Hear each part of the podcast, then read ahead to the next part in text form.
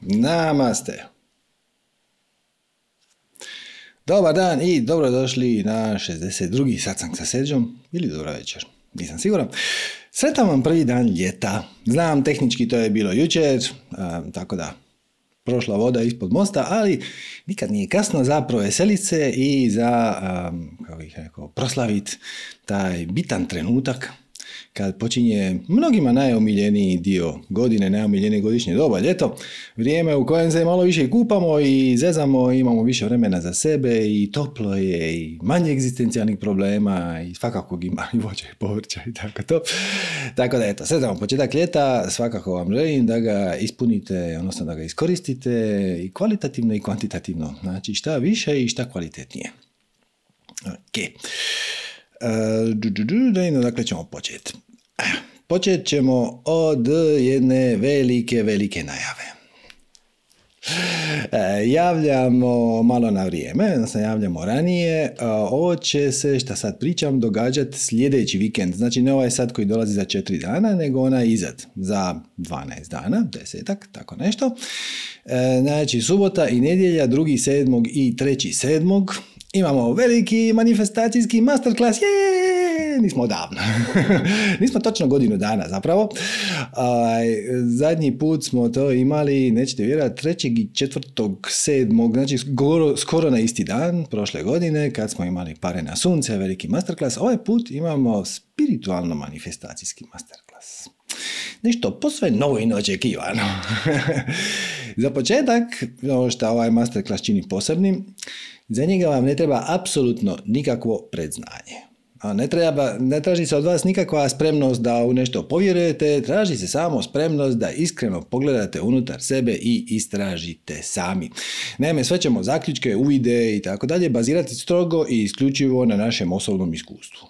Šta znači da možete odmah na licu mjesta provjeriti sami koliko to s vama rezonira, koliko vam ima smisla, a konačan rezultat nakon svega toga će biti spiritualna formula za manifestiranje. E, da, naime, do recepta za dostizanje trajnog stanja veselja, radosti, mira, sreće, uspjeha i svega ostalog, čemu mi pričamo ovdje na sacanzima i na manifestiranju obilja, može se doći s druge strane.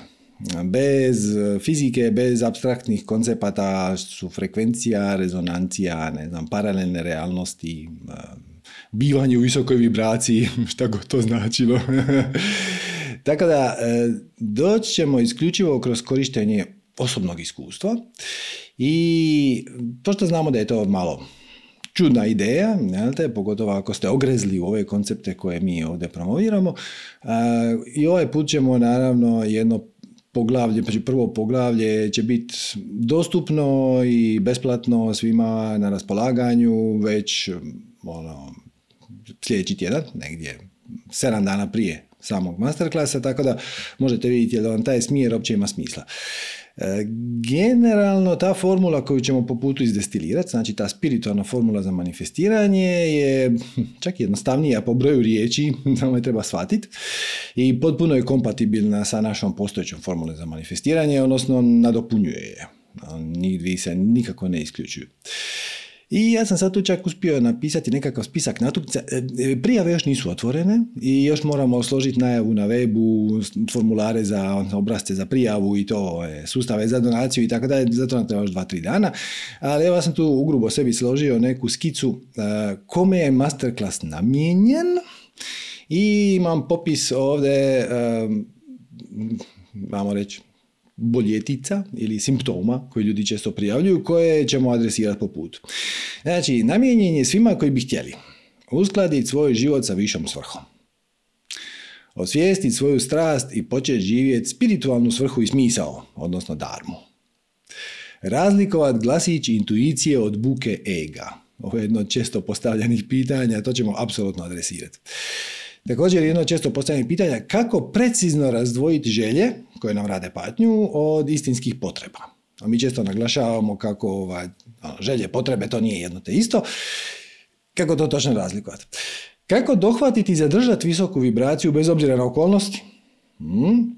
Kako pronaći i otvoriti osobni prostor tišine i nositi ga uvijek sa sobom? Što u prijevodu znači kako komunicirati sa vlastitim višim ja, bilo kad i bilo gdje, odnosno kako otkriti svog unutrašnjeg gurua. Zapravo, zapravo se sve o tome radi. I napravili smo ga za sve vas, odnosno dizajniranje za vas, koji se prepoznaju nekim od ovih izjava. Znači, ako nemate ni vremena, ni volje, ni energije za svjesno manifestiranje željene realnosti. Kao ono sve ovo što mi tu pričamo krasno, ali kad dođe trenutak, to se samo ne dogodi. Jer nemate ni vremena, ni energije. Ako ste raspršeni i defokusirani, ako imate puno misli i ideja, ali slabu realizaciju, ako vam život e, stalno bježi, ako vam je dosta negativnih ljudi, praznih priča, beskrajnih izgovora, žaljenja i samosažaljenja, međusobnog okrivljavanja, prebacivanja krivice za osobne probleme negdje tamo vani.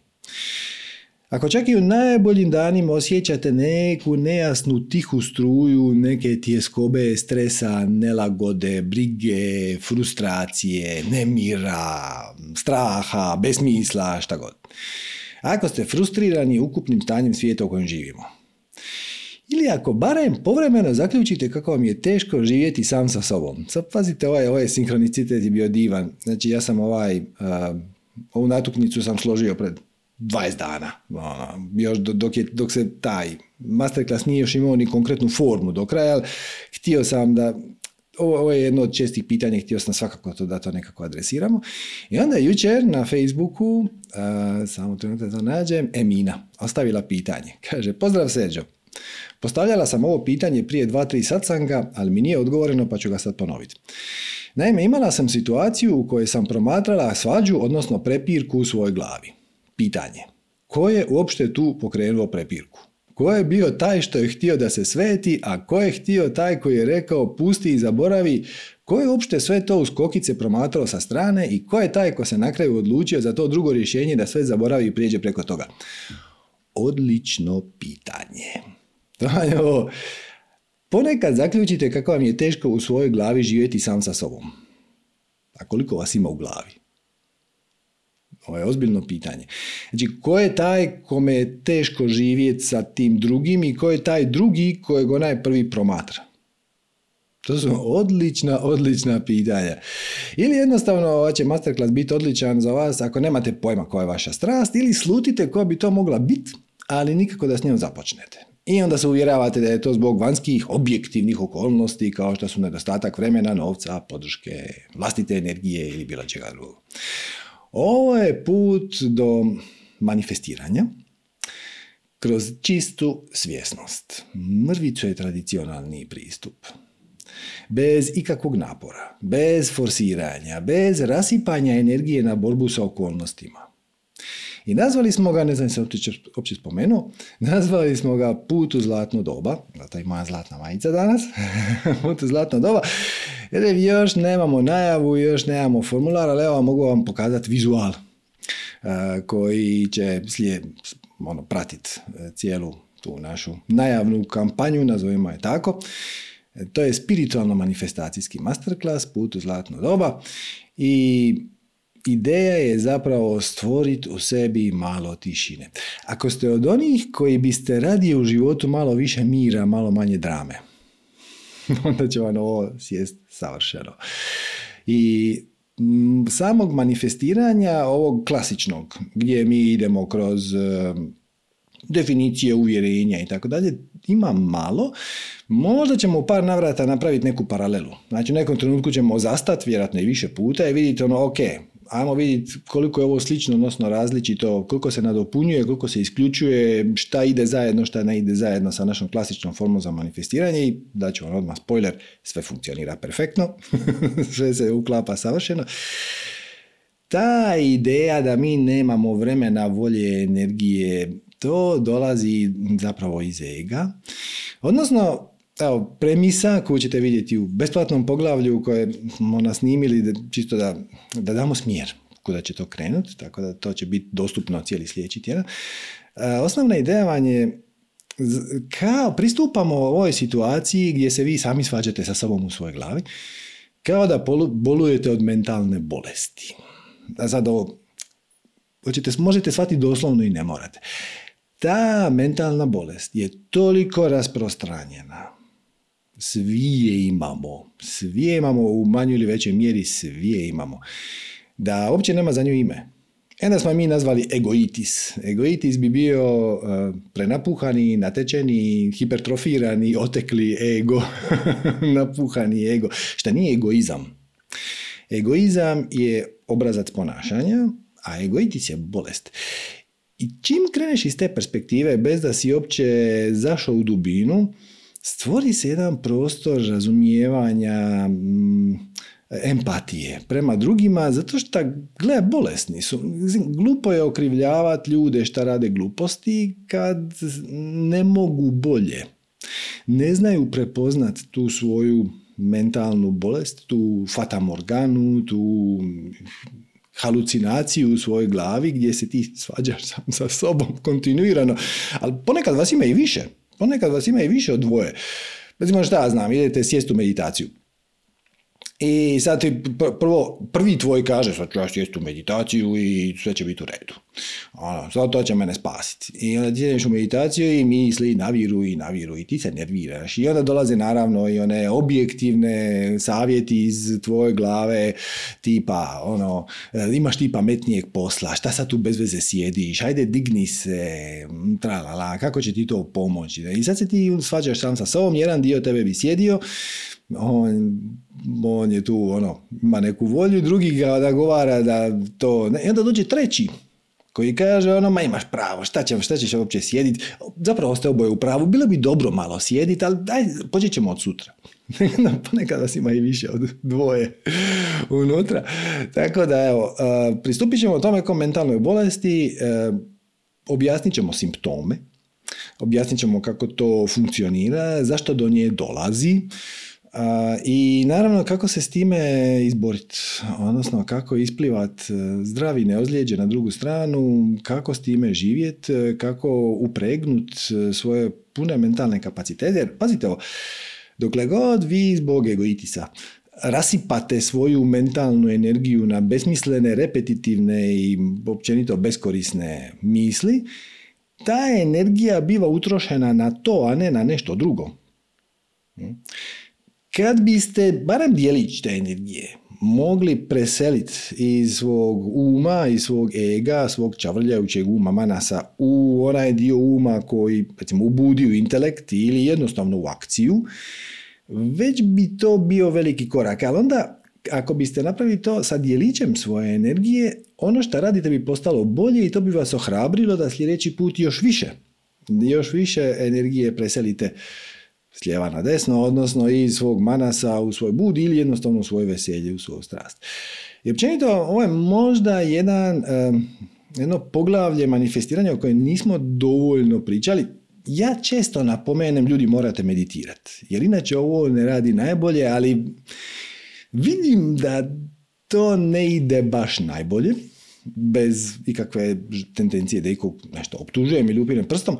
Jednostavno ljudi od toga bježe i ja pretpostavljam da je to zato što nisu zašli u dubinu problema, nisu shvatili koliko ih njihov vlastiti egoiti smuči i nisu shvatili koliko bi im pomoglo da krenu samo za početak malo napraviti blagu distancu od svojih misli, blagu distancu od svojih emocija. I onda taj prostor tišine koji se počne lagana pojavljati u tebi, kao da se stvori jedan prostor jedan prostor oko tvojih ideja, namjera, želja, misli, strasti, veselja, tendencija, strahova. Oko svega toga se stvori jedan mali prostor i onda malo ekspandiraš unutar tog prostora i to te vuče prema dalje. zapravo, manifestiranje uvijek ide u valovima. Imate val, ajmo reći, e, strasti, e, možete reći euforije, ali nije to prava reći, entuzijazma. E, to je prava riječ. Znači imate jedan val entuzijazma, e, ali onda se malo raspitate, pa skupite neku ekipu, pa neke prijatelje, pa nešto, nešto, onda, onda krenete to raditi, e, sad to treba uzemljiti. Sad sve te ideje, koncepte, šta ste vi smislili, sad to treba uzemljiti. Treba napraviti, treba prijaviti, otvoriti firmu, obrt, udrugu, napraviti web stranicu, otvoriti Facebook grupu, Viber zajednicu, bla, bla, bla. Treba to uzemljiti. Tako da, na prvi pogled, to izgleda, izgleda ovako. Znači ide malo gore, malo dole. A zapravo ide ovako. Znači on se stalno, stalno se penje. Trebaju vam ti periodi tišine koji dolaze nakon onog početnog zaleta. Da biste to uzemljili, da biste primili sljedeću poruku, sljedeći... I to se desi automatski ako doista krenete slijediti svoju strast. Ali ako vas ovaj pristup, prvo ćemo uložiti, e, prvo mi se mora pojaviti neka volja, neka, neki entuzijazam, a tek onda ću ja početi raditi. Ako vam to ne radi, to znači da je egoitis u žešćoj formi, što je ok, sve u redu, i onda ideš obrnuto. Prvo se povučeš malo u tišinu i onda tek dobiješ inspiraciju. Inspiracija znači biti in spirit, biti u spiritu. Hm. Udahnut. E, ali nakon da si udahnuo, treba to treba izdahnut. Ne možeš stalno udisat. Mislim, on trenutku se ne svijestiš. Trebaš izdahnut. Izdahnut znači uzemljit, napraviti poduzeti akciju, napraviti, ne znam, promotivni proizvod, prototip, uh, um, osmisliti neki koncept prodaje, promocije, šta, šta god već da ide.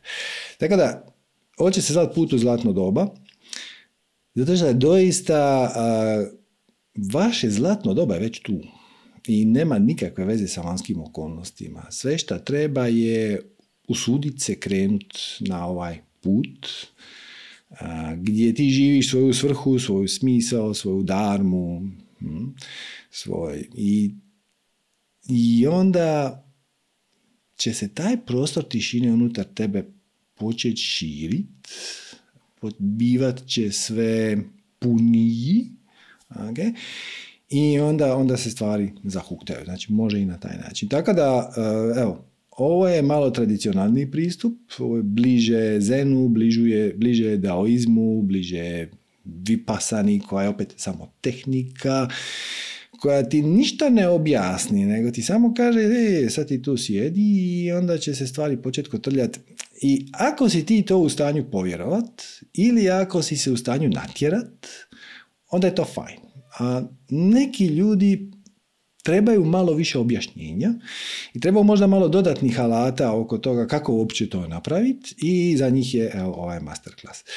Znači, mi ćemo početi, e, najavit ćemo ga, pretpostavljam, u nedjelju i onda će biti e, prijave do subote. U subotu će to biti u subotu i nedjelju, znači u dva puta.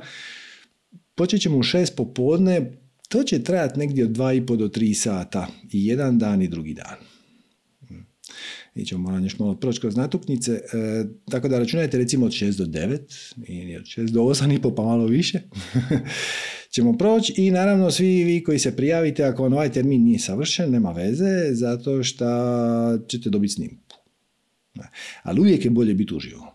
Uvijek je bolje biti uživo zato što mm, postoji ta kolektivna e, rezonantno polje koje se stvori između ljudi koji gledaju ist, istu stvar u istom trenutku, čak i ako su vremenski udaljeni. Nije, čak, čak nije ni velika razlika da li svi sjedite u istoj prostoriji. Izgleda vam kao da je velika razlika, ali zapravo taj efekt imate i kad smo dislocirani, posve je dovoljno da ono ste na svom Zoomu, to će biti preko Zooma, i eto.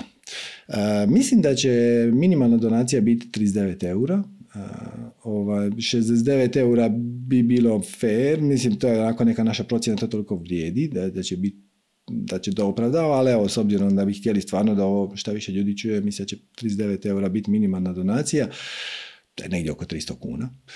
Pa, ovaj, pa evo, računajte, sljedeći vikend, subota i nedjelja, drugi i treći sedmog, jedan i drugi dan od 18 sati, e, dobit ćete sve upute za prijavu i ono, stranicu gdje će biti malo više informacija, vjerojatno u nedjelju ponedjeljak, e, na isti način kako ste dobili najavu za ovo. Znači poslaćemo to na Viber, poslaćemo to mailom, bit će na Facebooku, vjerojatno čak i na Instagram objavimo.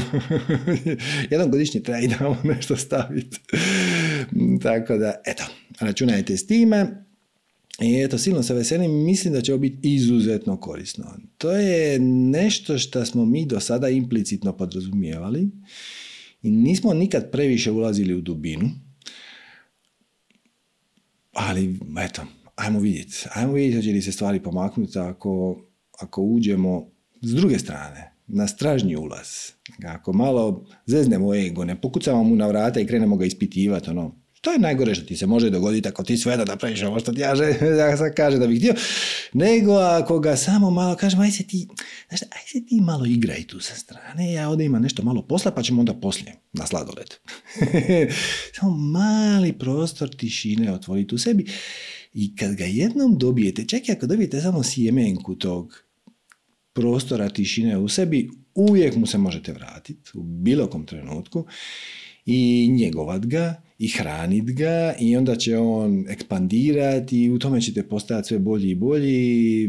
Tako da naravno, sad nisam ni spomenuo, ovo je izvaredno i za ljude koji su pod stresom, ali šta, usporedbi sa svim ostalim, jednom kad krenete raditi onako kako vam vaša duša govori, a ako je ne čujete ili mislite da je ne čujete ili se uvjeravate da nemate vremena da napravite to što vam je ona rekla, to samo znači da vam fali malo mire i tišine. To nema nikakve veze s vanjskim okolnostima. Znači, ego reći nije istina, ja imam posao, ja imam obitelj, ja imam... Da, da, da, je, je, je, je. I, i ovo što vam mi kažemo, ne tražimo od vas 12 sati dnevno predanosti, nego 10-15 minuta. 15 minuta dnevno, onako redovno, ali sa jasnom idejom šta radiš. Šta radiš, zašto to radiš, jer ako ti nije jasno šta radiš i zašto to radiš, lako je nakon par dana izgubiti vjeru u proces. Međutim, proces je ono, um, prošao test vremena, drevnije, mi ćemo mu samo dati malo moderniju nijansu, malo ćemo ga prilagoditi današnjem vremenu i eto, naravno, svi ste pozvani, mislim da će biti silno korisno, a ostalo više manje. ono, ako vama to korisno, svi detalji su nebitni. Eto. E, ok, evo, prije što pređemo na našu na vaša pitanja, već imamo nekakve ruke u zraku, još bih vam samo htio predstaviti jedan proizvod. Ovo nije sponzorirani, te, sponzorirani prilog, zato što nismo dobili nikakve pare, ali samo bi vam htjeli pokazati. Znači, ovaj jastuk za meditaciju. Mm. Samo čas tu imam negdje sam složio, to vam radi kreativni brlog. Znači www.kreativnibrlog.com e, košta nešto tipa 30-35 eura. Znači, šta, šta je fora? Uh, ovo je jastuk za meditaciju koji ima dvostruku namjenu. Zove se retreat jer je namijenjen e, ljudima koji idu na povlačenje. Znači, prva zgodna stvar je što ga možete nositi. E, drugo je što je vrlo mali, nije, nije prevelik, laganje, mislim manje od kila. I ako sjedite u lotusu, polu lotusu ili u turskom sjedu, on je sve što vam treba. Ako sjedite na onaj japanski način na koljenima kao što ja sjedim, možda će vam malo biti nizak i onda stavite recimo dva, dva ručnika malo složite, stavite ispod njega jako fino drži kičmu i onda kad dođe večer možete ga koristiti kao jastuk za spavanje, tu baš lijepo upadne glava. Tako da je genijalan ko prijenosni jastuk, e, onaj koji možete nositi sa sobom i ovaj, i eto, lijepo radi, fino funkcionira i kao prvi jastuk u životu, ako nemate ni jedan, ali ako imate i ono, sad idete na godišnji odmor, pa joj, ne da vam se nositi, moj isto. Ako mrcina ima četiri kila, ovaj, ja mi se ne da potezati sa sobom, ovo je se pokazalo kao idealno rješenje i e, super je, znači, vidio sam ga, odnosno dobio sam ga na test na poklon negdje početkom šestog mjeseca i onda smo ga nosili na naše malo povlačenje na strastveni festival na Iž sam ga nosio i onda su ljudi ovaj, vidjeli ovo i daj čekaj da ga probam ne? pa onda i sa njima svoj pa daj da će ga probam tvoj i sad sam prošli vikend bio na jednom mini vikend intenzivu dva dana jedna noć spavanja i u svakom slučaju nas je bilo tamo deset, šest imalo ovaj jastuk. Tako da, eto, stvarno je dobar, preporučam, to imate na www.kreativnibrlog.com košta 30-35 eura, odnosno od 240 do 260 kuna, ovisno o tome koji model, ono, tkanina i tako to. Tako da evo, preporučam. Stvarno je dobar i kao putni, a može biti kao osnovni jastuk za meditaciju u kući. Ok, Ajmo mi sad na pitanja. Sve znate, ako se želite javiti u program, morate dignuti ruku, to vam je Alt Y, stavite slušalice ako imate, to dosta pomaže i prelazimo, pitat ćemo Marinu kako možemo pomoći. Zdravo Marina!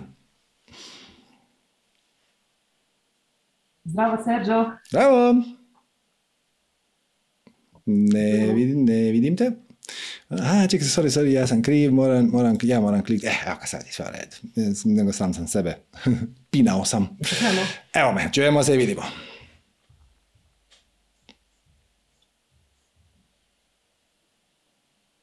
Čujemo? Pa i ja Halo. tebe čujem kad pitaš jel se čujemo, ali onda između, između toga ništa. Nadam se da neće biti problema sa internetom, ali pokušat ćemo. Mm-hmm. Evo ovako, htjela, htjela sam u stvari, imam nekoliko pitanja. Zapravo, ja sad kad sagledam cijeli svoj život unatrag, a ja sam uvijek slijedila svoju strast. Uvijek sam slijedila ta neka svoja mala veselja i od najranijeg djetinjstva. Ne znam, e, ja bi se radije igrala sa mačkom, mačićima, nego čitala lektivu. Dobro. Onda... mislim, mislim da se mnogi se mogu s time poistovjetiti. da. I onda sam poslije, ne znam, u mladosti uvijek um, ja bavila se nekim kreativnim šivanjem, recikliranjem, kasnije to preraslo u neko ozbiljnije šivanje. Mm. Uh, pa se čak zaposlila u krojačkoj radnji, to je bilo ovaj euforija, dok je zadovoljstvo trajalo. Bilo je ono, ok, super, kad je zadovoljstvo prestalo, ja sam jedna duša dala otkaz. Pa kasnije se bavila nekim cvijećem, uzgajala cvijeće, kasnije su došli psi, pa jedan, drugi, treći, pa onda sam se upustila u uzgoj pasa sa štencima, to mi je bio ono vrhunac, to me drži dan danas. Mm-hmm. E, to je jedan sasvim, a neki poseban osjećaj. I što sam htjela reći, da cijeli svoj život se ta strast iz godine u godinu, ono, s vremenom se mijenjala ništa, srodno ništa s ničim, i sve to meni čak mogu reći sa lakoćom da sam ja to slijedila. Sve dok nisam natrčala na tebe, na tvoj kanal, na formulu i tad sam se izblesala. Pobogu, zašto? Um, prvo je ono krenulo ono, u svakom trenutku. Kako pobogu u svakom trenutku? Pa uh, šta sad neko, ne znam, hoće popiti viski, hoće popiti rakicu u svakom trenutku i za šest mjeseci je liječeni alkoholičar. Mm, dobro. Onda sam, onda sam ja malo tu formulu tvoju doradila. Pa sam ja to u stvari onako, ja kad sam došla do toga u sa punim poštenjem i poštovanjem prema sebi i drugima i svemu, pa čak i zakonima. Dobro. Onda mi to onda mi to onako malo više imalo smisla i ja sam se držala toga i meni to radilo. I čak što više u jednom od prijašnjih sastavlja je bilo uh, gdje je ti rekao kako je netko, jel, kao šta da je sad meni najveća strast, ići po ulici i ljude ubijati. I meni se alarmi popale, sve se upale lampice. A previše pa, misliš, mislim, ali, ali to su sve apsurdni primjeri, mislim ti znaš da to nije točno. Uh, da, ali onako mi je bilo pa ono, ako je sa punim poštenjem i poštovanjem prema sebi i drugima, onda to nije, ne može biti najveća strast. Dobro, ok. Ja sam i slušajući prijašnje sastanke i druge sugovornike, ja sam puno toga došla na odgovore, međutim zapela sam na ono pustiti očekivanja. E, tu sam uvijek došla do, do nekih situacija gdje sam shvatila da kad se nešto od mene očekuje, kad drugi nešto od mene očekuje, onda imam ja sama od sebe očekivanja. To nema nikakve veze s drugima. A, pogotovo recimo ako su to neke uslužne djelatnosti. Znači ako ja nekome dajem uslugu i pri tome to trebam naplatiti i naravno neko plaća, da ima očekivanje da će dobiti za uslugu kvalitetnu. I koliko god ja to radim sa nekom ljubavi i sa voljom, uvijek postoji taj neki... E? Halo? Juhu. E, sad se čujemo ponovo. E, e, Dobro, uvijek postoji taj neki...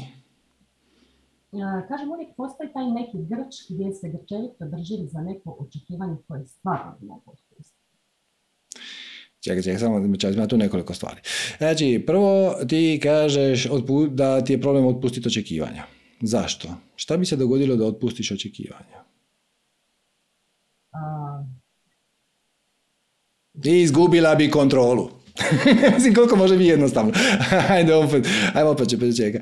Znači, ti misliš da ti najbolje znaš. Pa mislim da možda da ovako jedan konkretan primjer dam. Super da sam kažem s tim svima i počela sam, počela sam, čujemo? Ba nešto mi prekida, ali dobro, ajde. Sve sve ok. Počela sam raditi u salonu za šišanje pasa. I da, opet. sam stvarno svakakvih pasa, od onih nemirnih. Sorry, ra- raspada ti se zvuk, ali na... Svađam, čekaj, pravo ću ti odgovoriti ovako na pamet. Um, Fali ti poniznosti. To je sažetak. Svačeš. Znači, slijedi svoju strast ima dvije komponente. E, jedna je zahvalnost, jedna je poniznost. Znači, zahvalnost dolazi, zahvalna si na svemu što imaš. I ono nosi mrvicu muške energije. Pazi, znaš, ono kad staneš i kaže hvala ti na kome god da se zahvaljuješ svevišnjim šta god. Hvala ti na hrani, hvala ti na divne obitelji, hvala ti na djeci, hvala ti na svim prijateljima, hvala ti na životu. Jednom trenutku se pojavi dođe, vidite što mi dobro ide u životu, vidite koliko toga imam dobro, evo, pobjeđujem. pobjeđujem u životu. Ok, to je, imam mrvicu muške energije. E, zato treba izbalansirati sa poniznošću. A poniznost znači otvoreno priznat sam sebi da ne znaš. I to je ok. Ti ne znaš ni šta je najbolje za tebe, ni šta ti tu radiš, ni šta bi ti trebao raditi, ni zapravo ne znaš ni koja je tvoja strast, ni koja je tvoja svrha, ni koji je tvoj smisao, ni kod nas. I to je ok. E, kad prihvatiš taj moment i to je ok, javlja se istinska poniznost jer počneš shvaćati kako si ti na početku lijepo rekla, kad gledaš svoj život unatrag, on je u cijelosti imao smisla i ti si cijelo vrijeme radila svoju svrhu i smisao, slijedila si svoju strast. E, ali sad se pojavio unutrašnji kritičar. Jer da upotrebimo izraz sa početka ovog, iz uvoda u naš masterclass, oboljela si od egoitisa i to je ok. Mislim, svi smo bolesni od egoitisa zato što je, zato što je to zarazna mentalna bolest koja je u džiru i to u velikim količinama je u džiru. E, I tvoj ego je preuzeo kontrolu nad tvojim životom i on misli da on zna šta je najbolje za tebe i kako će stvari najbolje ispasti, bla, bla, bla, bla, bla, bla, bla i onda ti se opire. I ono što, onaj signal koji ti odmah treba upaliti crvenu lampicu je kažeš E, pogotovo ti je to problem, najmo reći, izazov, kad to radiš za druge ljude. Zašto? Zato što se pojavi sram koji kaže ako ja ovo ne napravim dobro, oni će misliti lošije o meni. Ili krivnja, ako ja to ne napravim najbolje moguće, ako oni ne budu zadovoljni, a nema nikakvog načina da ti zajamčiš da oni budu zadovoljni ako malo bolje pogledaš. Nema nikakvog. Hoće li oni biti zadovoljni ili neće, to je potpuno van tvoje kontrole, to je isključivo njihova stvar. E, ali pojavi se to, kad bih ja barem bila bolja. I ja ne mogu sad slijediti svoju strast zato što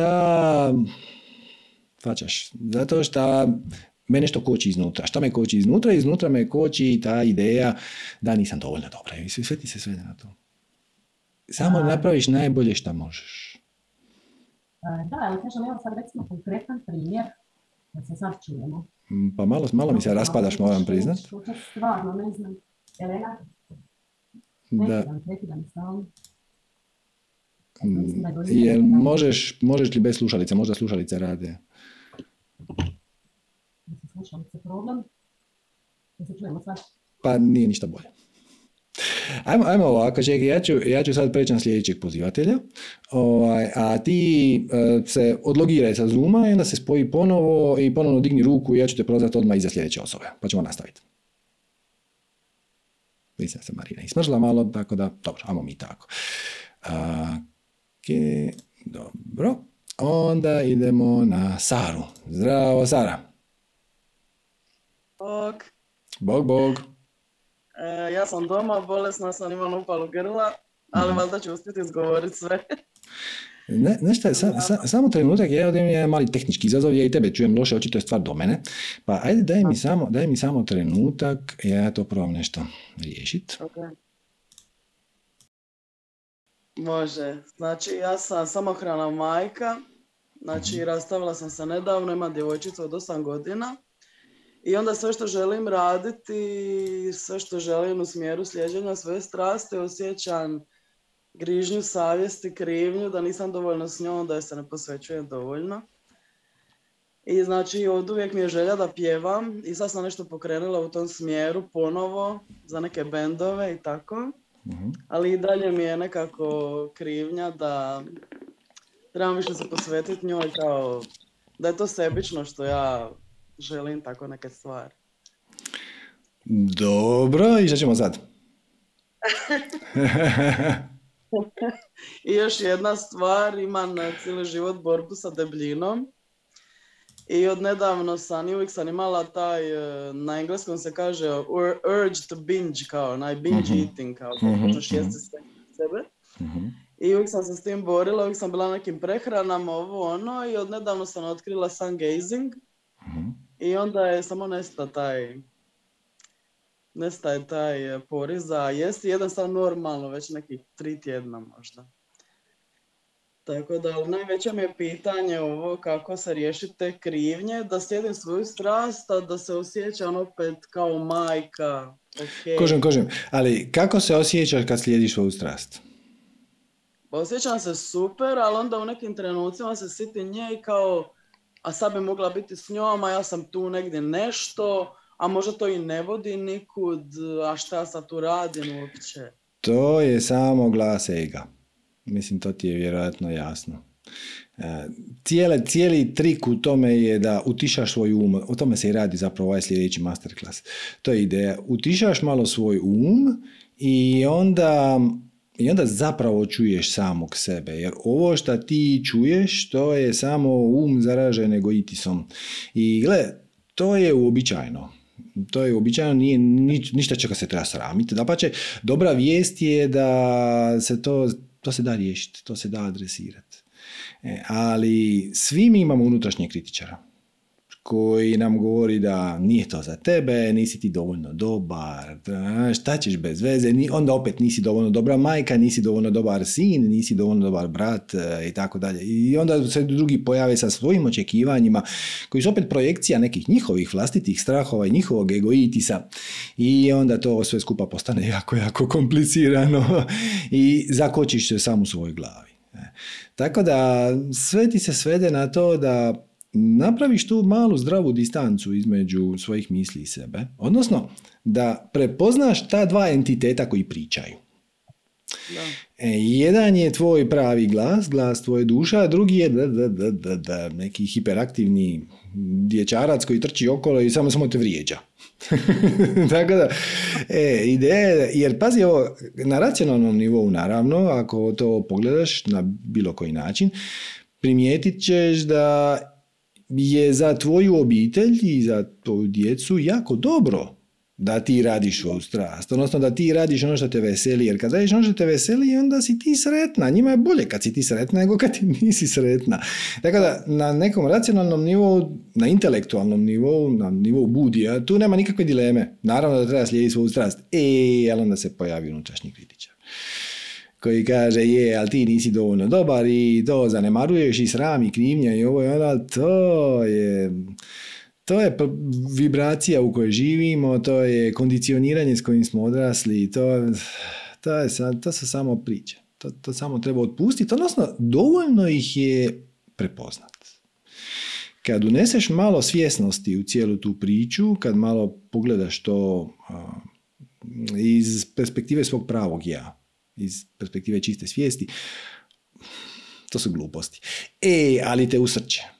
Uvučete, uvučete u tu igru, uvučete u tu priču i onda, i onda si na sto muka, tako da evo, preporučam ti naš sljedeći masterclass, jer tamo je taj odgovor će biti, ne znam, 5-6 sati ili tako nešto, tako da ali generalno možeš početi odmah meditirati, to će ti dosta pomoći. Čekaj, taj masterclass, je li to ono kad je zatvoreno za publiku ili? Pa gle, e, masterclass je veliko predavanje na neku temu za koje mi zamolimo donaciju. E, Ok. To, to napravimo jednom ili dva put godišnje, ove godine još nismo, ali smo imali dva, znači redefiniranje realnosti i pare na sunce. I onda prvo to držimo uživo, onda tu snimku još par mjeseci molimo donaciju za nju i onda u principu mi to pustimo besplatno jer nemamo srca, gradivo je previše važno. I situacija je previše hitna, alarmantna u svijetu da bi mi sad to zadržali za sebe. Tako da možeš i tako. No, no. Možeš pričekat par mjeseci pa će to vjerojatno negdje iz, izaći besplatno. E, ali, e, e, ali, evo, to će biti znači sljedeći vikend, ovaj, ne, ne ovaj sad, nego ne tamo, drugi, treći, sedmog. E, to je baš to, to je baš je ta tema, kako utišati unutrašnjeg kritičara.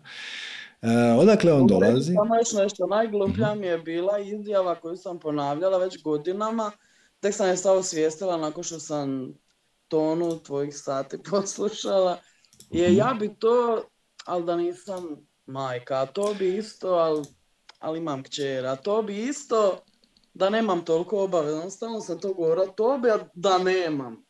Da, da, da, to, to je još jedan trik ega. To Prestala je... sam, to sam rekla, nema više izgovora, nema više izgovora. Gle, izgovori su konstanta. Nikad ih se ne riješiš u cijelosti. uvijek... Da, ja sam baš vjerovala u to, baš sam vjerovala u to da je to tako, a što sam više tvojih ovih videa gledala, sam došla više do saznanja da su to gluposti. Apsolutno, apsolutno su gluposti. E, ali podvučeti se, podvučeti se i onda počneš vjerovati tome. To, to je problem. Znači, dokle god su to neke glupe misli, kad te iznenadi neka glupa misa, onda ti je jasno da je glupa misa. kad te zatekne spremnog, kad si odmoran, dobre volje, naspavan i to, e, onda te ne može iznenaditi i onda se pojavi glupa misa i ti je jednostavno je škartiraš. E, ali kad si malo slabiji, podvučeti se i podvučeti se na ove ozbiljne stvari. Zašto ću ja sad slijedi svoju strast? Kako će mi to pomoći? Ko da će mi to donijeti?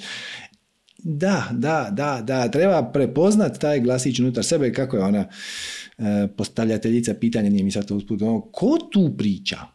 Ko se tu s kime svađa? E, to je važno pitanje. To je stvarno važno Ovo je moj priča najviše kao sad si krenula tu i tu i sad ćeš tu biti u uru dvi, tri, za to vrijeme si mogla biti sa svojom kćeri, a ti sad tu nešto, što, što ti radiš tu uopće? Da, i, i još puno gore stvari se dogode. Tako da sve ok, sve ok, ništa to nije neočekivano, ništa to nije novo. Trik je samo u tome da to naučiš prepoznavat i da taj glas ne slušaš, samo ga ne slušaš.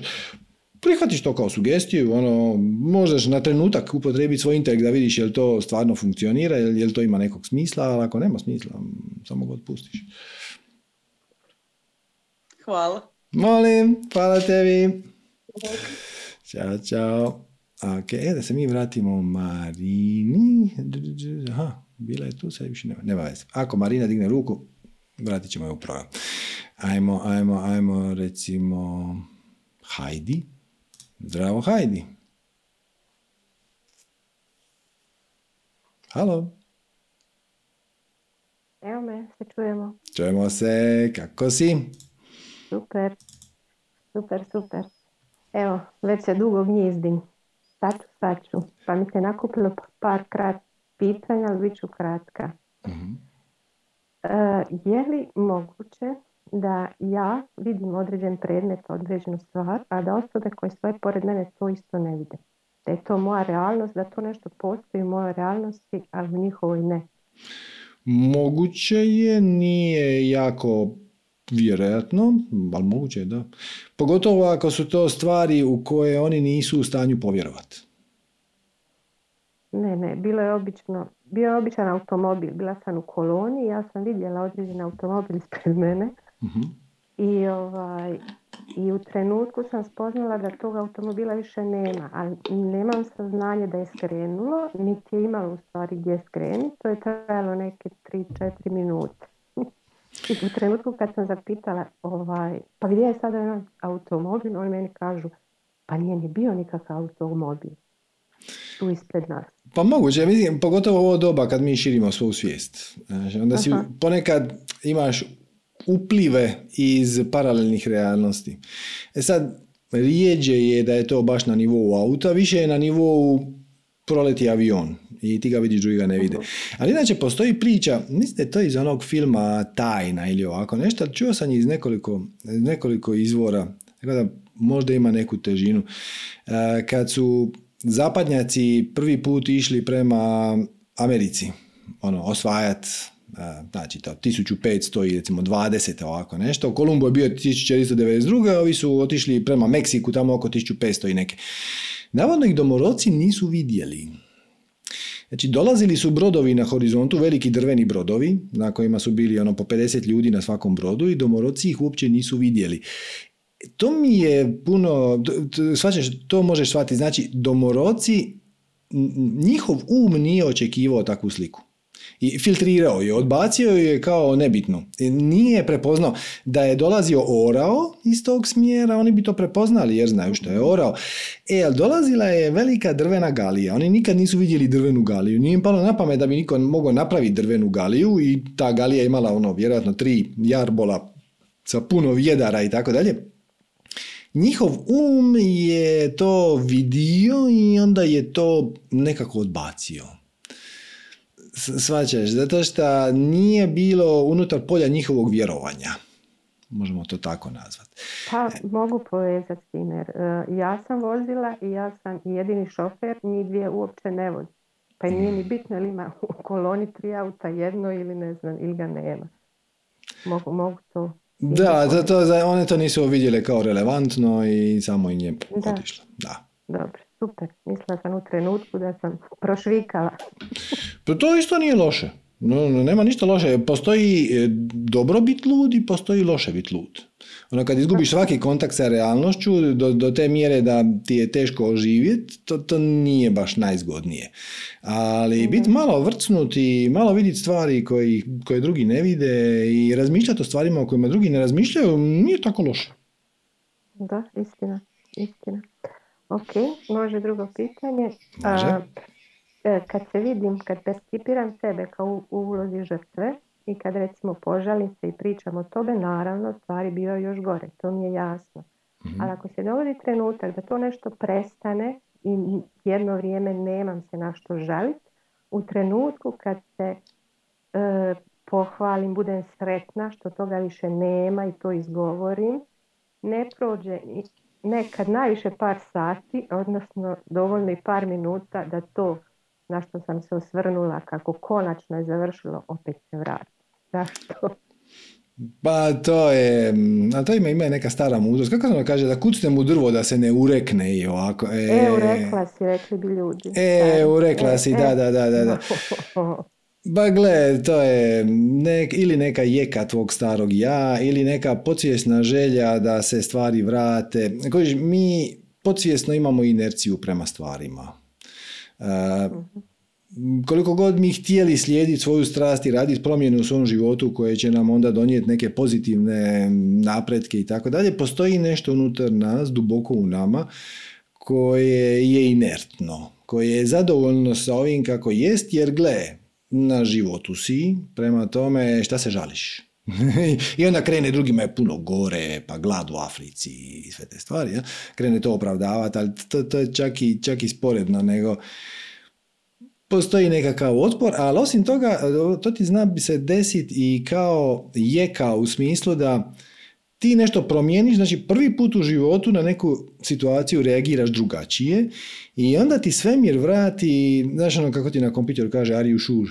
Jesi li siguran? E, ok, sad ćeš ići drugim putem, ali vraćam ti još jednom staru situaciju, to je jeka od bivšeg ja, bivšeg tebe, da ti kažeš još jednom da, sigurna sam, ja želim to. Super. Super. Uh, koljeno i grlo, energetski, što to? Koju mi poruku Može biti, može biti svašta. Opet, e, ja nisam doktor, tako da sve to treba uzeti jako onako, sa odmakom. Koljeno generalno je nespremnost da se krene dalje. Uh-huh. Da se napravi sljedeći korak. Ja, tu pronalazim istinu. Ajde, dobro. A grlo može biti puno stvari. Može biti puno stvari. Grlo ti se nalazi između dva tvoja komandna centra. Znači između glave i srca. I ako ta dva centra ne funkcioniraju glatko, to se tu dogodi. Ne. To može značiti da ne živiš svoju istinu, da ne govoriš svoju istinu, u, u najširem smislu, ne, ne mislim da lažeš, nego da jednostavno eh, ne poduzimaš akcije koje dolaze iz srca i to, to je najčešće, ali grlo je vrlo kompleksna stvar. Tako da ono može biti odraz i toga da imaš, može biti refleksija od pritiska na ramena, a ramena bi značila da, imaš, da nosiš previše odgovornosti ili previše težine u svom životu, da se to ponekad zna odraziti na grlo i tako da. Ali u najgrubljim crtama najvjerojatnije je energetski gledano, ako eliminiramo sve ostale mogućnosti, da ti je to loša komunikacija između srca i glave. Ne, ne, ne, misliš na ono što ti srce kaže i ne poduzimaš akcije iz srca i kad srce pošalje poruku, onda um to blokira zato što ima neke svoje razloge, izgovore, to obično završi tu. Zato se kaže, u ta peta čakra, ja, se kaže da je to um, izvor tvoje osobne moći. Znači, iskomunicirati jasno sa samopouzdanjem i nježnošću. Znači, kako čakre se slažu, svaka sljedeća je, to, je to su spojene posude. I ti prvo izbalansiraš prvu, pa drugu, pa treću, pa četvrtu, pa petu, ideš, ideš po redu. Tako da svi vi koji mi šaljete mailove, ono, kako ću ja izbalansirati svu šestu i sedmu čakru, tako što ćeš izbalansirati prvu, pa drugu, pa E, znači, druga je povezana za naše odnose jedan na jedan s drugim ljudima, treća je naše samopouzdanje, četvrta je bezuvjetna ljubav. I treća plus četvrta su peta. Znači, kad svoju osobnu volju, ono što bi ti htjela napraviti, izbalansiraš, sa isharmoniziraš sa ljubavlju, šta bi značilo da postupajući iz svoje volje nikome ništa ne naudiš, ne napraviš ništa, ništa loše, kad to isharmoniziraš, e onda peta procvjeta jer si u stanju govoriti svoju istinu nenametljivo. Bez da budeš agresivan, bez da budeš um, smetnja, ono, u skladu sa najvišim dobrom. I još samo jedno, kako poboljšati spavanje? Često se budim tijekom noći, puno puta. To je vrlo kompleksno pitanje. može bi bilo šta. Može bi bilo šta. Pa, iskreno ja bih prvo krenuo od e, fizičkih stvari. Da pripaziš na prehranu, da ne jedeš prekasno, e, da malo tijelo vježbe uključit, e, barem pet pozdrava suncu A i B svako jutro počeo bih od tih stvari, a onda, onda ovo ostalo, vidjelo više šta bi ostalo. Da to treba posložiti. Hvala puno. Molim, hvala tebi. Ok, ajmo, ajmo, ajmo. Jadranka. Zdravo, Jadranka. Zdravo, zdravo. Pozdrav svima. Ovaj, me čujete? Čujem, čujem, kako ne? Se lep... E, to, odlično. Pa evo, ovaj, ja pratim tvoj rad već duže vrijeme, ali iskreno da budem ne uključen se svaki put u svaki masterclass. Mm-hmm. Ovog puta mi su rekao, e, ovo moraš da pogledaš. Danas će biti. ne znam da li postoji naslov, ali sam izašla da vidim da li postoji naslov. Put, put, u, put u zlatno doba će biti naslov, da.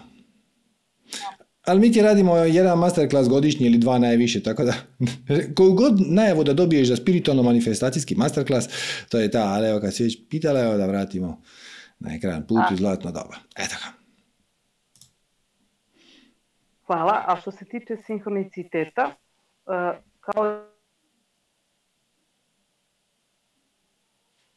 Halo, halo, čekaj, izgubio sam te, samo čas, e, iz nekog razloga si se... Evo me, e, dobro, može, sad te čujem. Imala sam poziv, pa izvinjam se.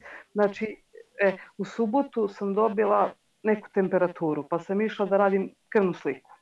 Mhm. I dobila poziv iz laboratorije da je to mnogo loše. Čim zovu iz laboratorije, znači da je stvarno mnogo loše. Mhm. I ovaj, uh, onda kreću misli da će biti ono najgore. Čak i ako ti doktor kaže da krenemo od onog najbanalnijeg, opet u mojoj glavi je ono najgore. I onda krenu misli. Gotovo, to je to. Šta sada radi? A onda drugi razum, ili ja ne znam ko je to već, ono pitanje je bilo dobro, ko se to raspravlja, te onaj drugi kaže, šta ti je, bit će se u redu, pa neka nije to što ti misliš da jeste, pa nije ti prvi put. Opet onaj drugi kaže, ma ne, to je to, to je to. I tako se prepirem i to prođe. I onda ujutru ustanem, ok, sam sve u redu, bit će u redu. Ja vidi, ja dobijem osip. Osula se, pa da, to je to, to je ono najgore, čim se se osula. Pa da, to, je, to se govore, to ono najgore. Onda opet s druge strane drugi kaže, pa bit će sve u redu, pa nemoj tako, pa, pa veruješ u Boga, pa on ima za tebe smislio je, nisi samo u tome, ne donosiš ti odluke. Pa Osip, se primiri, pa da. opet krene ludilo. Osip ti je tipičan... Osip je tipičan sindrom uh, disbalansa prve čakre. A prva čakra ti je povezana uz egzistenciju. Ono, ono, ono naj, naj, ono, hrana, spavanje, zrak, ono najbanalnije, kuća. Ne. I kad ti se počne izmicat tlo pod nogama, ti si osjetila da ti se izmiče jer si pretpostavila da imaš lošu dijagnozu, zato ti izašao osip. Znači, to je reakcija na ono direktnu tjelesnu ugrozu.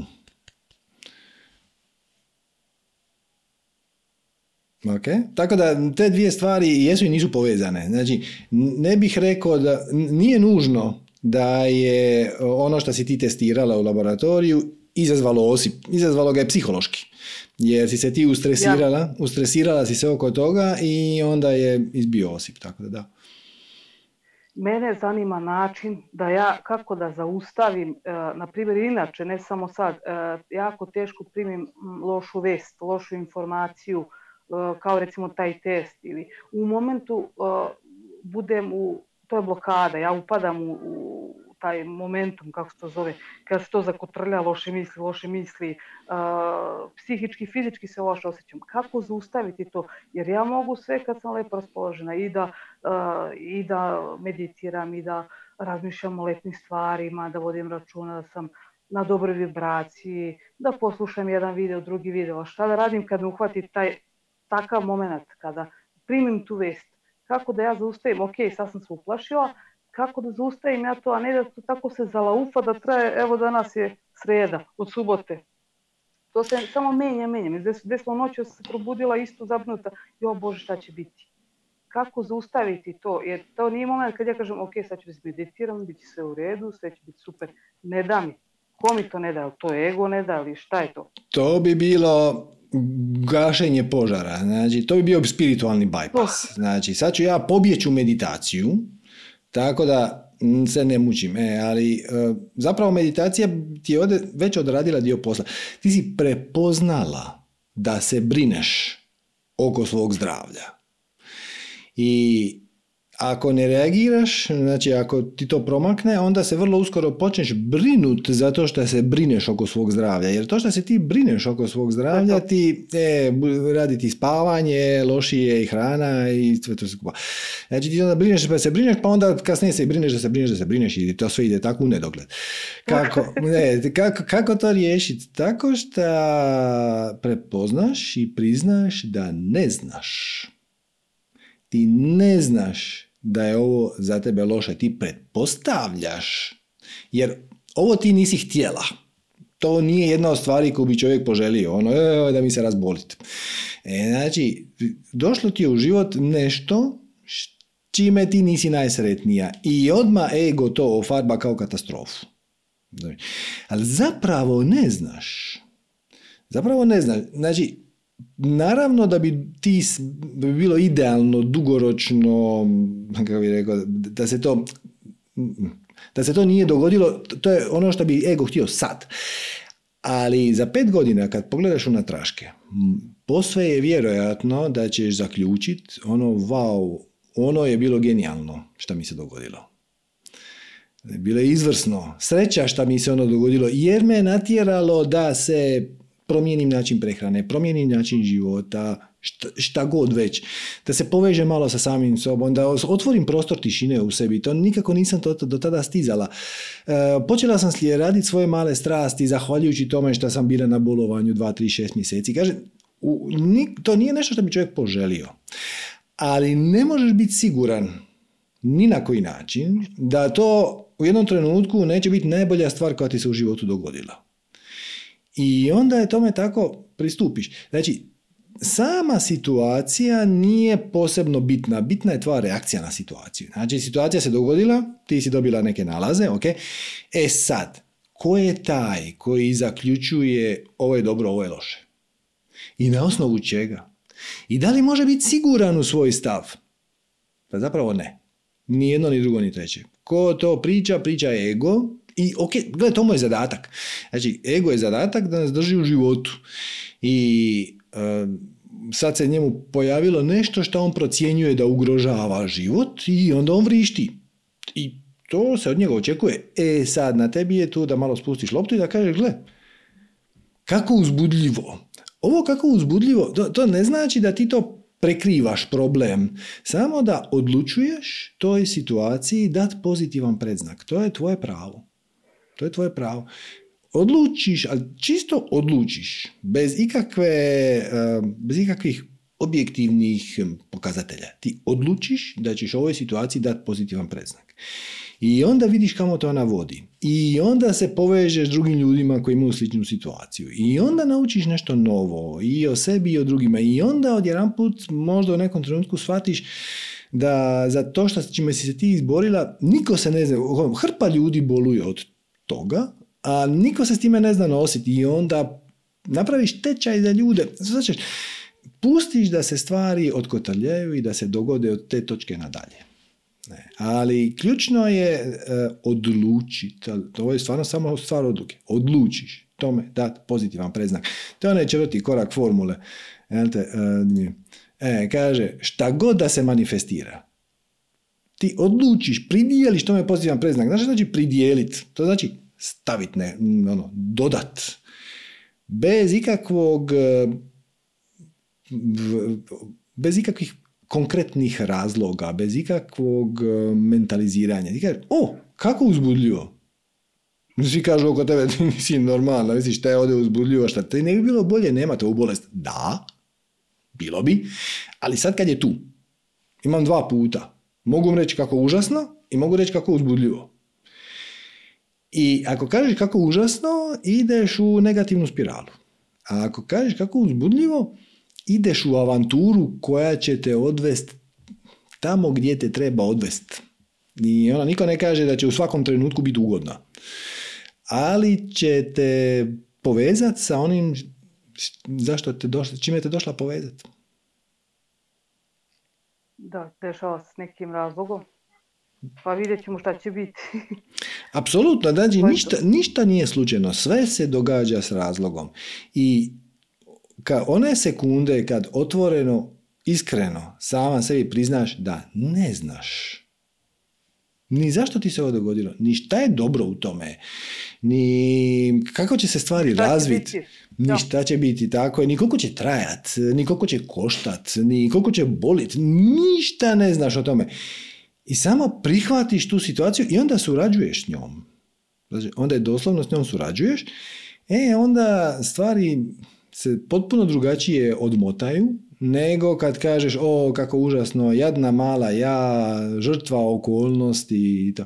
Samo pridijeliš tome pozitivan predznak, otvoriš oči i vidiš šta se događa. I onda u tvoj život uđe i pomoći, i informacije, i ljudi, i savjeti, i otkriješ više o samom sebi, jer neke savjete koje ćeš primit ćeš ono reći, ono, a ne, ne, ne, ne, ne, ne, ne, neću to ja. To, to, to, nećete vi mene šta god, trovat. Jer ima brojnih terapijskih tehnika koje su oblik trovanja i rade do neke mjere, ali ima i drugih. Sad samo je pitanje da, da zapravo dobiješ savjet iznutra, a ne izvana. E, ali to ne možeš napraviti dok ne posjeduješ tu situaciju. A posjeduješ kad kažeš, ok, da, to mi se dogodilo. Iz nekog razloga, kojeg ne znam. I vidi, idem vidit. I onda to istražiš. Da, taman to pomislim u glavi, onda kao inat privučeš nešto pa vidiš ili neki loš naslov, ali baš u tom, sa tom temom o čemu si ti negdje posvjesno nisi ti skroz sa tim očistio, pa da, ok sam sad, znači stoji negdje taj da ipak onaj ego ti kaže, bo ko zna šta će biti, ono najgore će biti. Ja sam to rekao i doktoru, on se gleda, kažem, ja već sebi imam najgore dijagnoze, ja sebe već vidjela. ovaj, interesantno, znači kad god, to je borba, to je borba između, kao što je rekla ona gospođica koju ste citirali, borba između nečega da svađa sve vrijeme. Da, da ja kažem, ok, šta se izgleda, šta se dešava. I onda iskoči neka vest ili vidim neku ženu koja liči na to što daleko bilo možda bude, a ne mora da znači. Uglavnom nikad ne bude to što ja mislim će biti ili, ili uglavnom bude sve ok. Ali kažem, taj, taj moment kad se to zalaufa, taj napad panike, napad straha, to je teško zaustaviti i reći ma bit će to sve u redu, daj da vidimo šta će se desiti, ko zna šta ovo dobro nosi, daj da pogledam šta je svemu ovdje dobro, šta ja mogu da iskoristim sad ovaj moment da mi bude lepo. Ili korisno, ako dođe iznutra, ako dođe iznutra impuls da nešto proučiš, da nešto istražiš, da nazoveš nekog ko čini mi se da je imao neki sličan simptom, a nije baš bio, nije se tako zvao, ali idem ga ja nazvat pa ću vidjeti. Jedna ga nazoveš i pitaš ga ono, ej čuj, ono pred par godina ti si imao nešto, mm.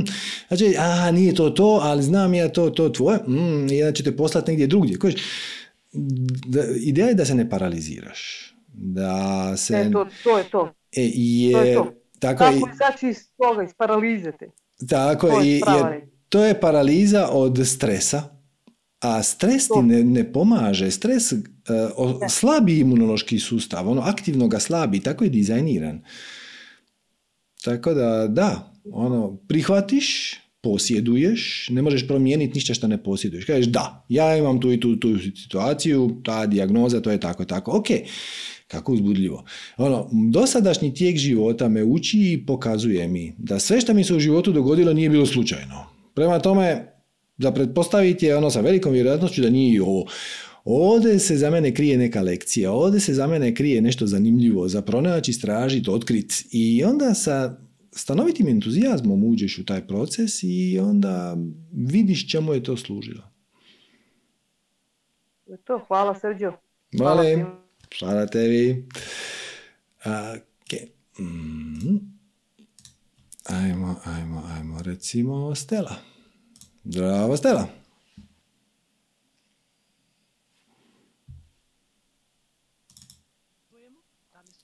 Čujemo se, čujemo se.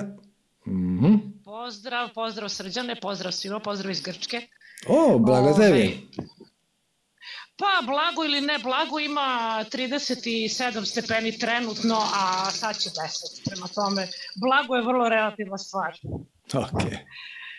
E, ovaj, pre nego što pitam to što sam htela samo da prokomentarišem, odnosno podelim jednu šalu, ne da bi se da bi razgovarali o tome, nego čisto kao šalu. Uh, kad si nam pričao o Manasu i Budiju, ja stvarno nisam znala za tu podelu, da li možda zamisliš koliko je bilo poražavajuće posle te priče kad sam shvatila se prezivam Manasijević? bio, bio vrstni udarac. Ovako, pitanje u jednom momentu pre, ne znam koliko, možda pre jedno mesec dana na jednom od druženja, spomenuo si, vrlo kratko si spomenuo prelazak u našu drugu kuću i našu pravu kuću i tad si prokomentarisao da taj prelazak zna nekada da bude neprijatan. Da li bih hteo da mi kažeš nešto više o tome, o prelasku, o tom neprijatnom momentu ili da podeliš svoje lično iskustvo ako ga imaš? Nisam sigurno nešto točno odnosi se to pitanje. Znači, pričalo se o tome da naš pravi dom je spiritual, u spiritualnom svijetu. Naš pravi dom i, i u tom momentu, a jako kratko, znači to je bukvalno bio flash, samo si okrznuo to u priči, ne, o nečem drugom si razgovarao i to se odnosilo na, e, na život, na nastavak života u trodimenzionalnom svetu, ali kroz potpuno osvešteni um, odnosno sa ekspandiranom svešću. Da. Znači, prelazak u našu drugu kuću, dakle i dalje ostajemo ovde i radimo ono što treba da radimo, e, ne zarobljeni u um, e, sa transcendentiranim egom, to sve nisi ti rekao, to ja sad kažem, sam tako shvatila, ali taj moment prelaska, taj shift ili kako da ga nazovem, spomenuo si da zna da bude neprijatno. Ček, samo čas, je li pričamo o trenutku smrti ili pričamo o trenutku... Ne, ne, ne, ne. Uh-huh. Priča, pričamo o trenutku ako sam, postoji mogućnost da ja nisam shvatila o čemu si pričao. U mhm. momentu kad si to spomenuo, pričali smo o, o transcendenciji svesti, odnosno ega, da. i u jednom momentu kad naša svest postane dovoljno, dovoljno ekspandirana, mi nastavljamo život koji smo započeli ovde, dakle, kroz svoje telo, kroz um, ali je um toliko osvešćen i mi e, nastavljamo da radimo ono za što smo došli kroz ljudski oblik, ali taj skok, odnosno taj moment selitbe u našu pravu kuću si okarakterisao kao nešto što zna na moment da bude neprijatno. Moram priznati, nisam posve siguran na što se to odnosilo. Znači, uh, misliš trenutak, ajmo reći prosvjetljenja kad, da, da, da. kad osvijestiš svoje, svoje pravo biće, to o tome se jako puno priča i jako puno ima mitova oko tome. Znači, no, on je meditirao godinama i onda u jednom trenutku ga je zabljesnula svjetlost i tako to. To nema više potrebe za tim. E, u prošlosti je to često bio slučaj da trenutak, ajmo reći prosvjetljenja, odnosno kad ti shvatiš e, kako izgleda svijet on kraj filtera tvog uma. E, to je, e, u prošlosti je to znalo biti neugodno, zato što su ljudi generalno živjeli na puno nižoj vibraciji nego što mi živimo danas. Vjerovali ili ne, e, evolucija ipak radi svoje. Ono, mi, mi danas, kolektivna vibracija danas, koliko god nije savršena, je puno bolja nego što je bila prije 2-3 tisuće godina. E, i, kolektivna svest, kolektivno ekspandira. To, to, to, to kolektivna svest. Koji je, koji je ovaj, koji je prirodan i koji ne može ne treba da se zaustavi, koji ide sam po sebi, a kojim ritmom da. se to dešava. E, I onda ljudi su generalno u prošlosti recimo meditirali godinama, godinama i tako dalje i onda bi se dogodio taj trenutak prosvjetljenja kad bi njihova vibracija se naglo promijenila jako puno. I kaže, jer ni, ni, bilo je relativno teško za očekivati da ćeš je uspjeti polagano podići na razinu. E, taj, to su bili veliki skokovi. I sad, kako ćeš ti to percipirati, to, iskustvo, on to vrlo često i u velikoj mjeri ovisi o tvojim definicijama i uvjerenjima. E, ono što se nagađa, e sad, ovo nije baš izmjereno, ali nagađa se da u trenutku kad ti zaista prokljuviš svoju pravu prirodu, da se dogodi mali trenutak smrti, to je, mali, to je smrt ega. Ne. I tijelo reagira na, na sličan način kao kad tijelo umire. A kad tijelo umire, izgleda, po svemu sudeći, ovo je sad već skoro pa sigurno, izluči ogromnu količinu DMT-a. DMT je izrazito psihoaktivna substanca koju mi u svojoj glavi sami izlučujemo i tako. I može se naravno dobiti iz, izvana kroz konzumaciju raznih substanci, ali ne moraš, možeš napraviti sam svoj DMT, čak i samim dubokim disanjem. E, znači u trenutku smrti, 15 sekundi prije smrti fizičke, e, organizam napravi ogromnu količinu DMT-a koja ti olakša prelaz ali ti jednako tako omogući i da aktivno haluciniraš. Ne znam sad ovo prava riječ. I kakvu ćeš ti halucinaciju imat u trenutku smrti i snažno ovisi o tvojim definicijama uvjerenjima. Ako ti vjeruješ da si ti mali bezvjerni crv i da sad ideš u pakao, taj će ti trenutak prelaska biti vrlo, vrlo neugodan. Ako si ti jedan od onih koji kaže ono ja sam svojim životim gotov, Bože, uzmi me, dolazim ti doma, velika je šansa da će ti ta tranzicija biti relativno ugodna. E, slično se desi i u trenutku prosvjetljenja. E, po svemu sudeći, zato što malo je teško uloviti ljude u trenutku prosvjetljenja i spojiti im sonde na glavu. da se moraš sjetiti prije, ali to, ono, taj proces obično prethodi mu 20 godina vježbe i onda se to dogodi u jednom trenutku, tako da teško ga je uloviti. Izgleda se nešto slično dogodi i šta se točno dogodi ovisi o tvojim vlastitim definicijama uvjerenjima. Ako se ti ustartariš, zato što je to iskustvo neobično, onda to zna biti neugodno.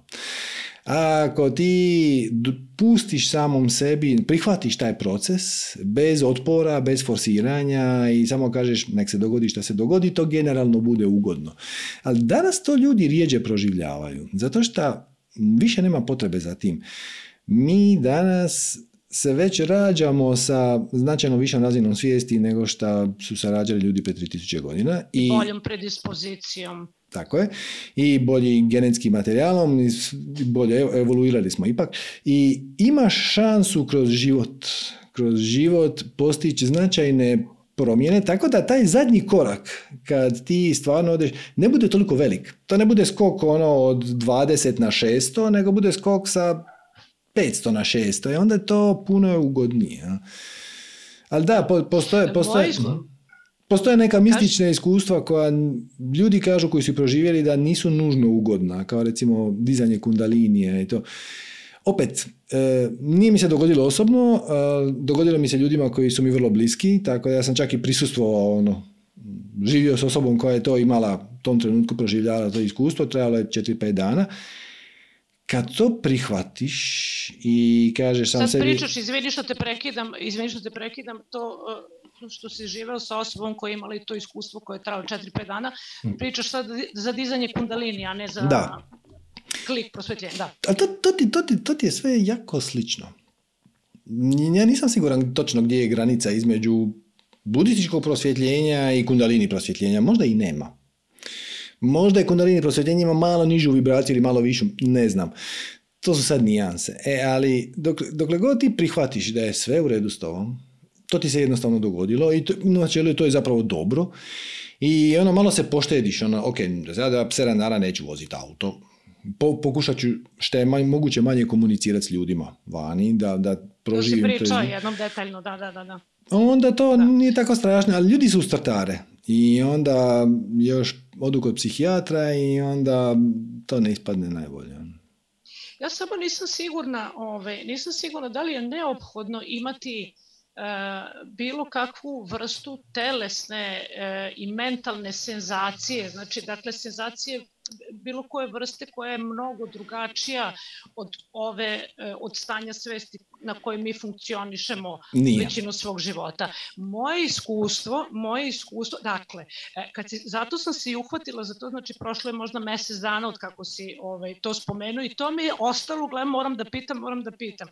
E, u momentu kad sam to čula i detektovala, pomislila sam, rekao, o Bože, dakle ovde se, pošto je to rekao Srđan, uh, koji verovatno ima neko mnogo veće iskustvo nego ja, uh, rekao Bože, pa ovde se radi o nečemu potpuno drugačijem od onog što ja znam i od onog što sam ja proživela. E, hmm. znači, ako kažeš da nije neophodno da imamo neko drugačije, da, da to naše izmenjeno stanje svesti izmenjeno u odnosu na ovo na koje smo navikli, uh, E, nije neophodno da bude drugačije, mnogo drugačije u bilo kom momentu. Iskustvo, lično iskustvo koje sam ja imala je bilo da ovaj, e, su si ti e, ja sad ne mogu da tvrdim niti, niti apsolutno nije ni važno. Da li je to mhm. bilo prosvetljenje, nije bilo prosvetljenje, to je najmanje važno u celoj priči. Uh, ali momenti kad sam pravila iskorake u jedno izmenjeno stanje svesti mhm. su trajali, su trajali na početku vrlo kratko, da bi mhm. imali sve veći, veći i veću dužinu, Dakle, govorimo o vrlo kratko, možda sekunda ili dve, pa da bi imali sve više, veće i veće trajanje, govorimo možda o 5 sekundi. Pa u jednom uh, naj, uh, najboljem momentu je možda trajalo možda čak i minut. Možda mm. čak i minut. Potpuno drugačija percepcija stvarnosti, jedno fantastično, ne bih sad da, ovaj, da, da to opisujem, nije ni važno, to je e, verovatno je osobno iskustvo svakog od nas. Dakle, ono što mi je bilo važno da čujem pogrešno sam shvatila u smislu ne postoji nešto što je sad tu wow, pa si još rekao selidba u drugu kuću, pa to zna bude neprijatno, pa rekao šta je sad? Šta ja propuštam, a?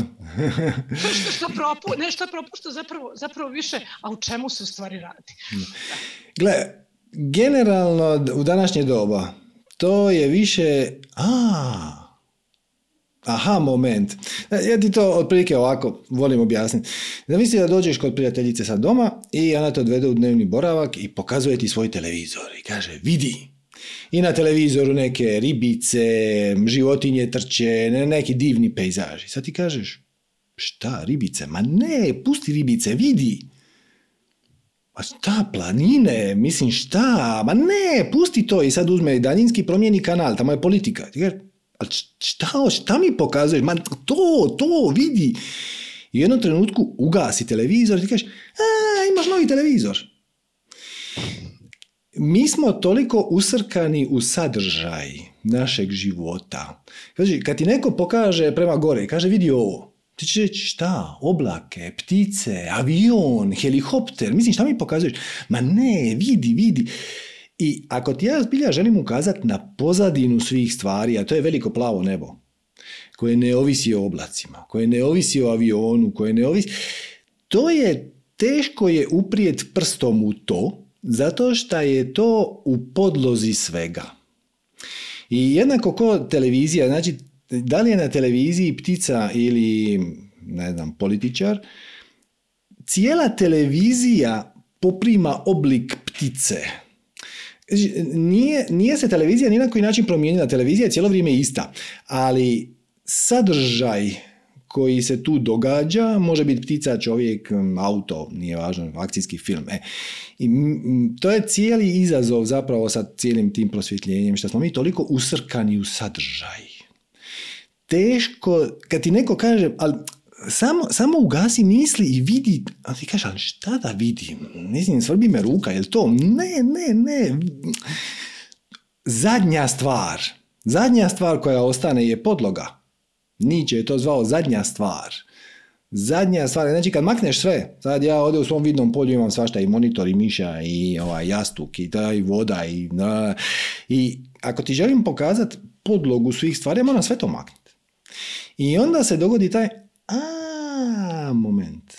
E, generalno to je trenutak prosvjetljenja. To je... u, ovaj, u, u, ljudsko, u, ljudskom, u ljudskom iskustvu, dakle u mom i u uh, nekolicini, nekolicini ljudi sa kojima ja radim, je taj prvi osjećaj, prvo prepoznavanje tišine, odnosno prostora u nama, bio opisivan kao impuls kao telesni impuls. Dakle, kao, što ti kažeš, aha, moment, znači da. taj moment prepoznavanja prvog dodira sa prostorom, sa praznim prostorom i tišinom, kao, i to, bukvalno telesni impuls, zato Koji nije? zašto mi kako god obrnuli, okrenuli, mi živimo u materijalnom svetu, svetu i reagujemo kroz telo, dakle, telo je naš odličan pokazatelj. Znači, taj moment kad shvatiš, da, kad shvatiš da prazan prostor nije prazan. Kad shvatiš da je e, dobiješ, ali to su u pitanju su u početku sekunde, da. da ti zapravo dobiješ prvi put se sretneš sa jednom drugačijom percepcijom. E onda je stvar i, što kažu mnogi knjige i potpuno su u pravu ljudi koji su to smislili, doživeli, verovatno smislili pa napisali, jedan put kad to osetiš, ti makar ne, ne meditirao narednih 50 godina i makar o tome više nikad ne pomislio svesno, ti to nikad ne možeš da zaboraviš. Znači, taj moment koji je u stvari naša prava suština, ne možeš da ga zaboraviš. Ok, i šta onda napraviš nakon toga? Evo, imala si taj moment i šta onda, šta onda napraviš? Ne napraviš ništa. Nastaviš, nastaviš da živiš svoj dan, nastaviš da radiš to što radiš i nastaviš da e, koliko god možeš, znači što češće se podsjećaš na taj moment, jer kroz malo vežbe, kroz malo vežbe, u toku dana ti samom pomisli na e, vraćanjem u sećanje tog osjećaja, ti ponovo dobiješ taj osjećaj tog impulsa. Dakle, da, nastaviš da živiš svoj da, život, da, da. nastaviš da radiš to što radiš, a kaži... Okay. Da, ali živiš svoj život drugačije. Uvek živiš svoj život drugačiji, živiš ga mnogo bolji i tako dalje, tako, znači o tome, o tome uopšte ne razgovaram, to je, to je, što bi rekli lice domenu, to je fakat. To je fakat. I onda počneš živjeti svoju strast. E, pa u, u mom slučaju, u mom slučaju sve ovo se desilo nakon što sam 20 godina pokušavala i prvo pokušavala, a onda počela zaista da živim svoju strast i tako dalje.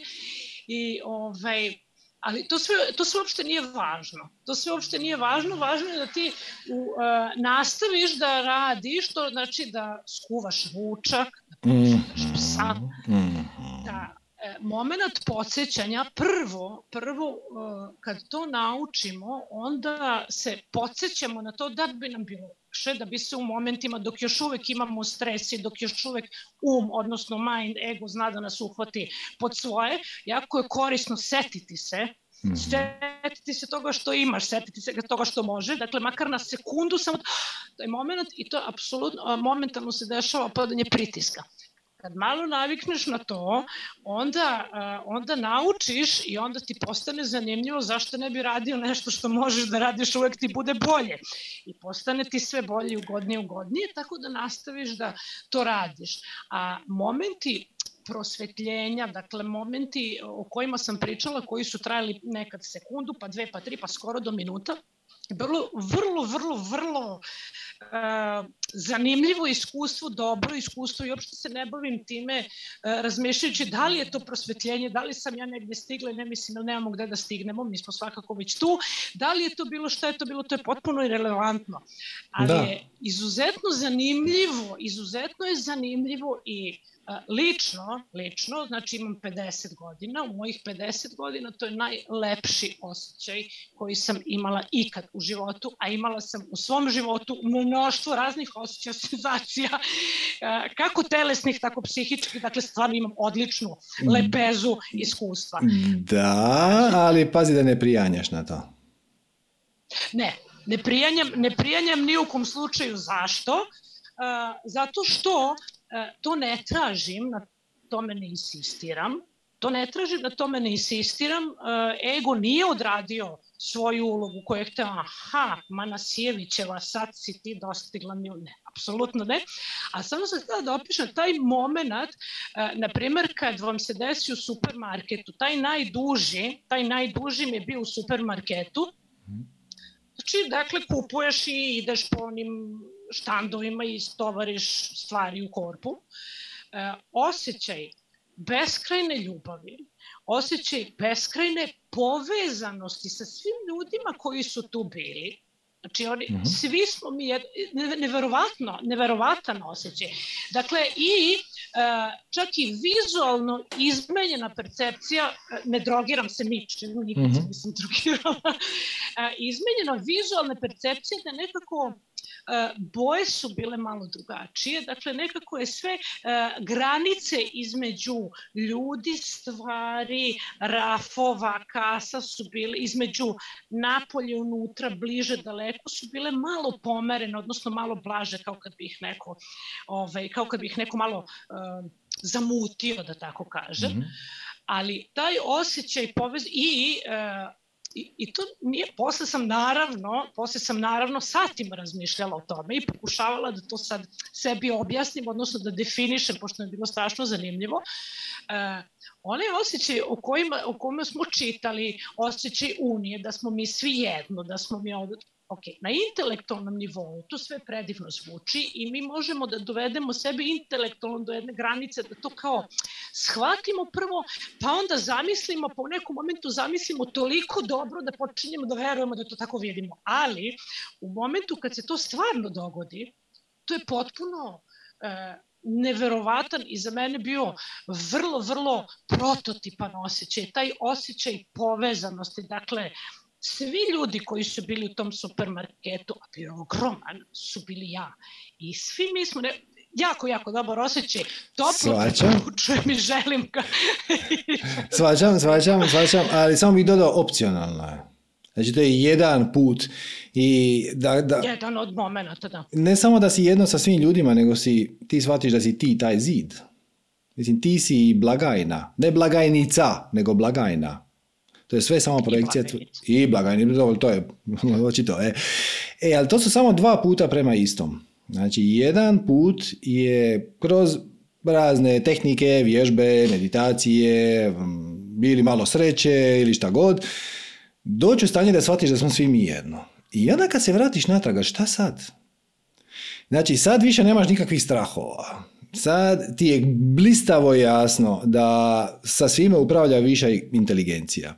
Blistavo ti je jasno gdje je uloga tvoje osobne volje u svemu tome. Da, blistavo ti je jasno šta ego radi cijelo vrijeme i šta ti je radio cijelo vrijeme.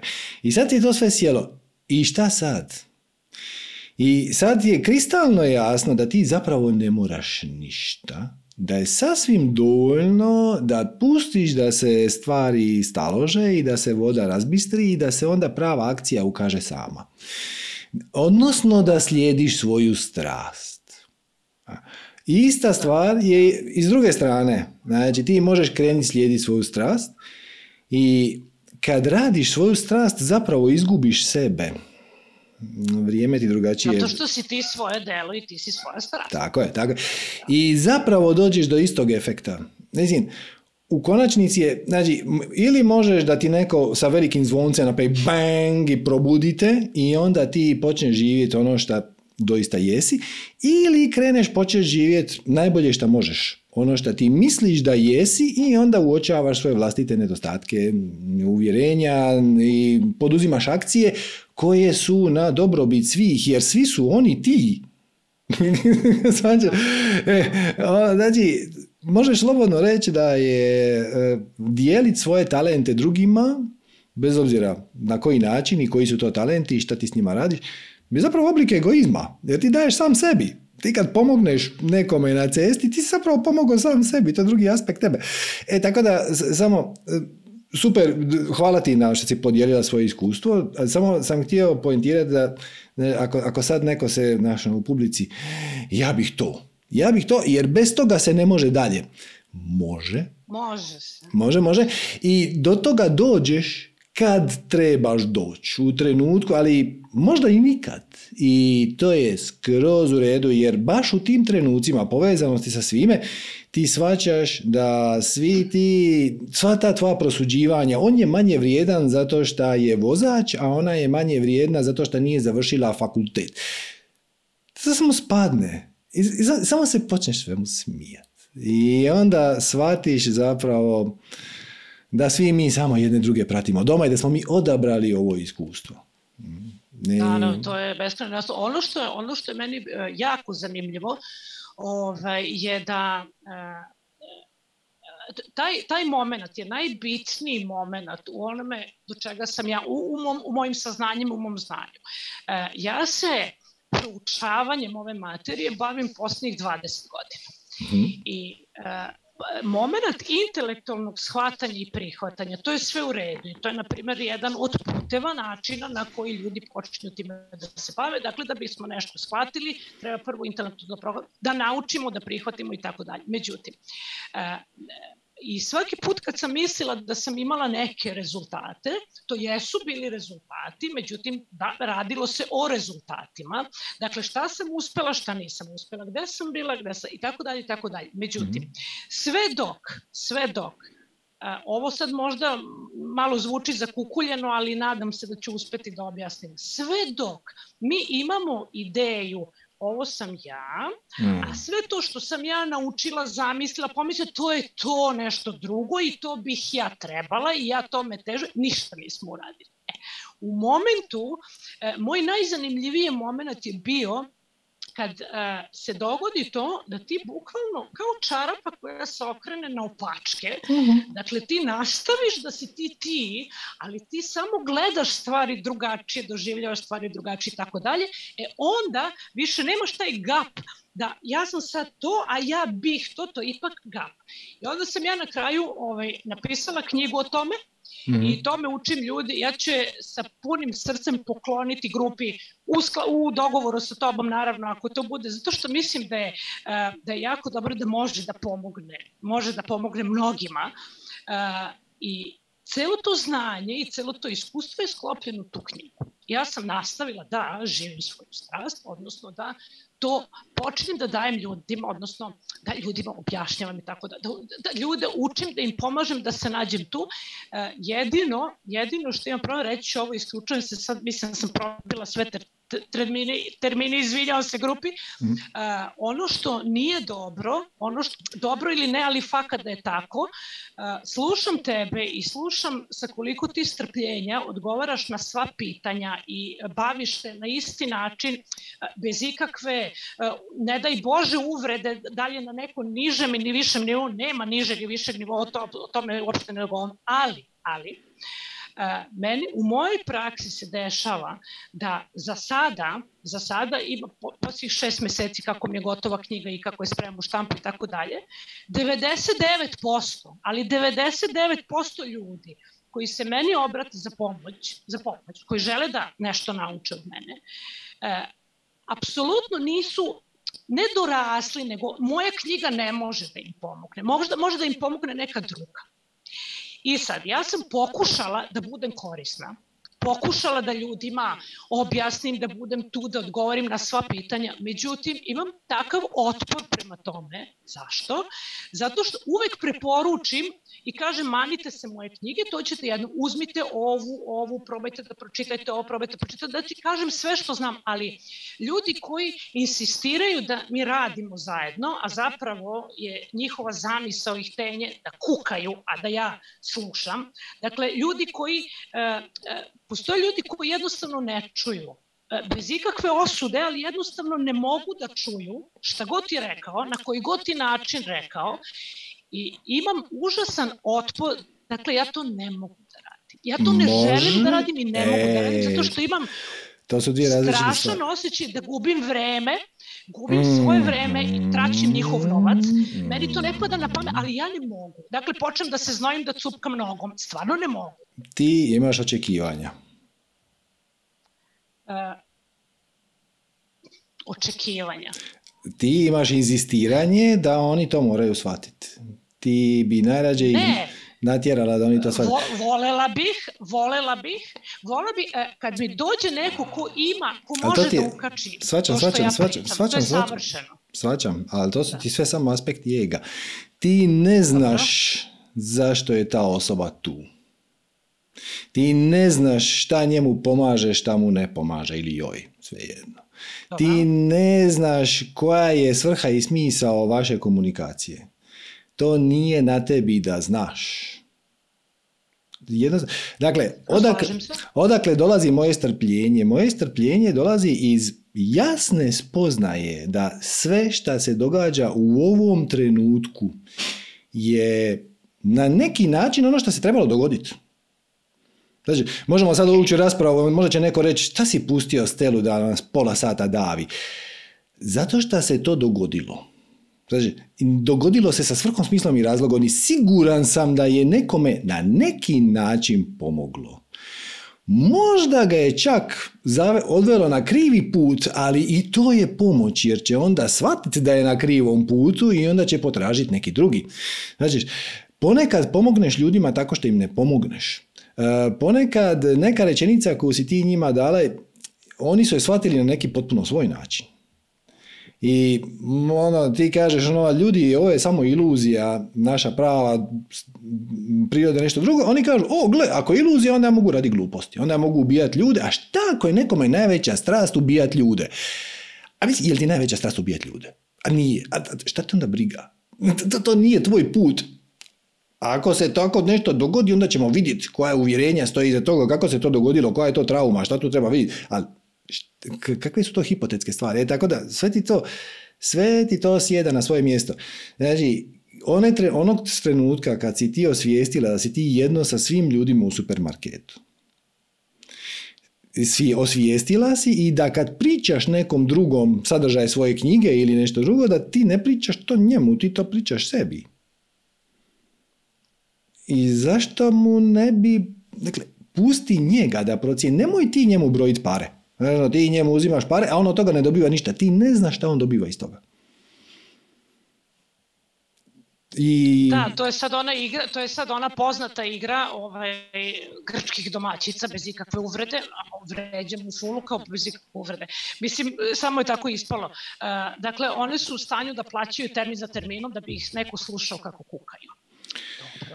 I... Znači, ti kažeš da je moj, moja uloga u momentu kad su one tu da ih slušam kako kukaju. Ne, nego ona krene kukat na svog muža, ti kažeš vrlo uzbudljivo. Šta vi dobivate iz toga? Ja ne dobivam ništa iz toga, ja želim da bude drugačiji. Ne, ti si njega privukla u svoj život, što više izabrala. Sa svrhom, smislom i razlogom. Šta ti dobivaš iz toga? Šta ti dobivaš iz toga što mi se sad jadaš? Kakva hrana je tu za tebe? Ne, ja samo želim rješenje. Ne želiš ti rješenje. Da ti želiš rješenje, napravila bi nešto skroz drugo. Ti želiš izbaciti svoj otrov negdje vani zato što živiš u uvjerenju da je izvor tvog jada negdje vani, ali nije. Izvor tvog jada je u tvojoj reakciji na to šta tvoj muž ostavlja prljave čarape po kući. Nije problem u prljavim čarapama, nego šta on ne bi trebao. I on mene ne poštuje. I on ne zna koliko ja radim. I on misli da on mene omalovažava.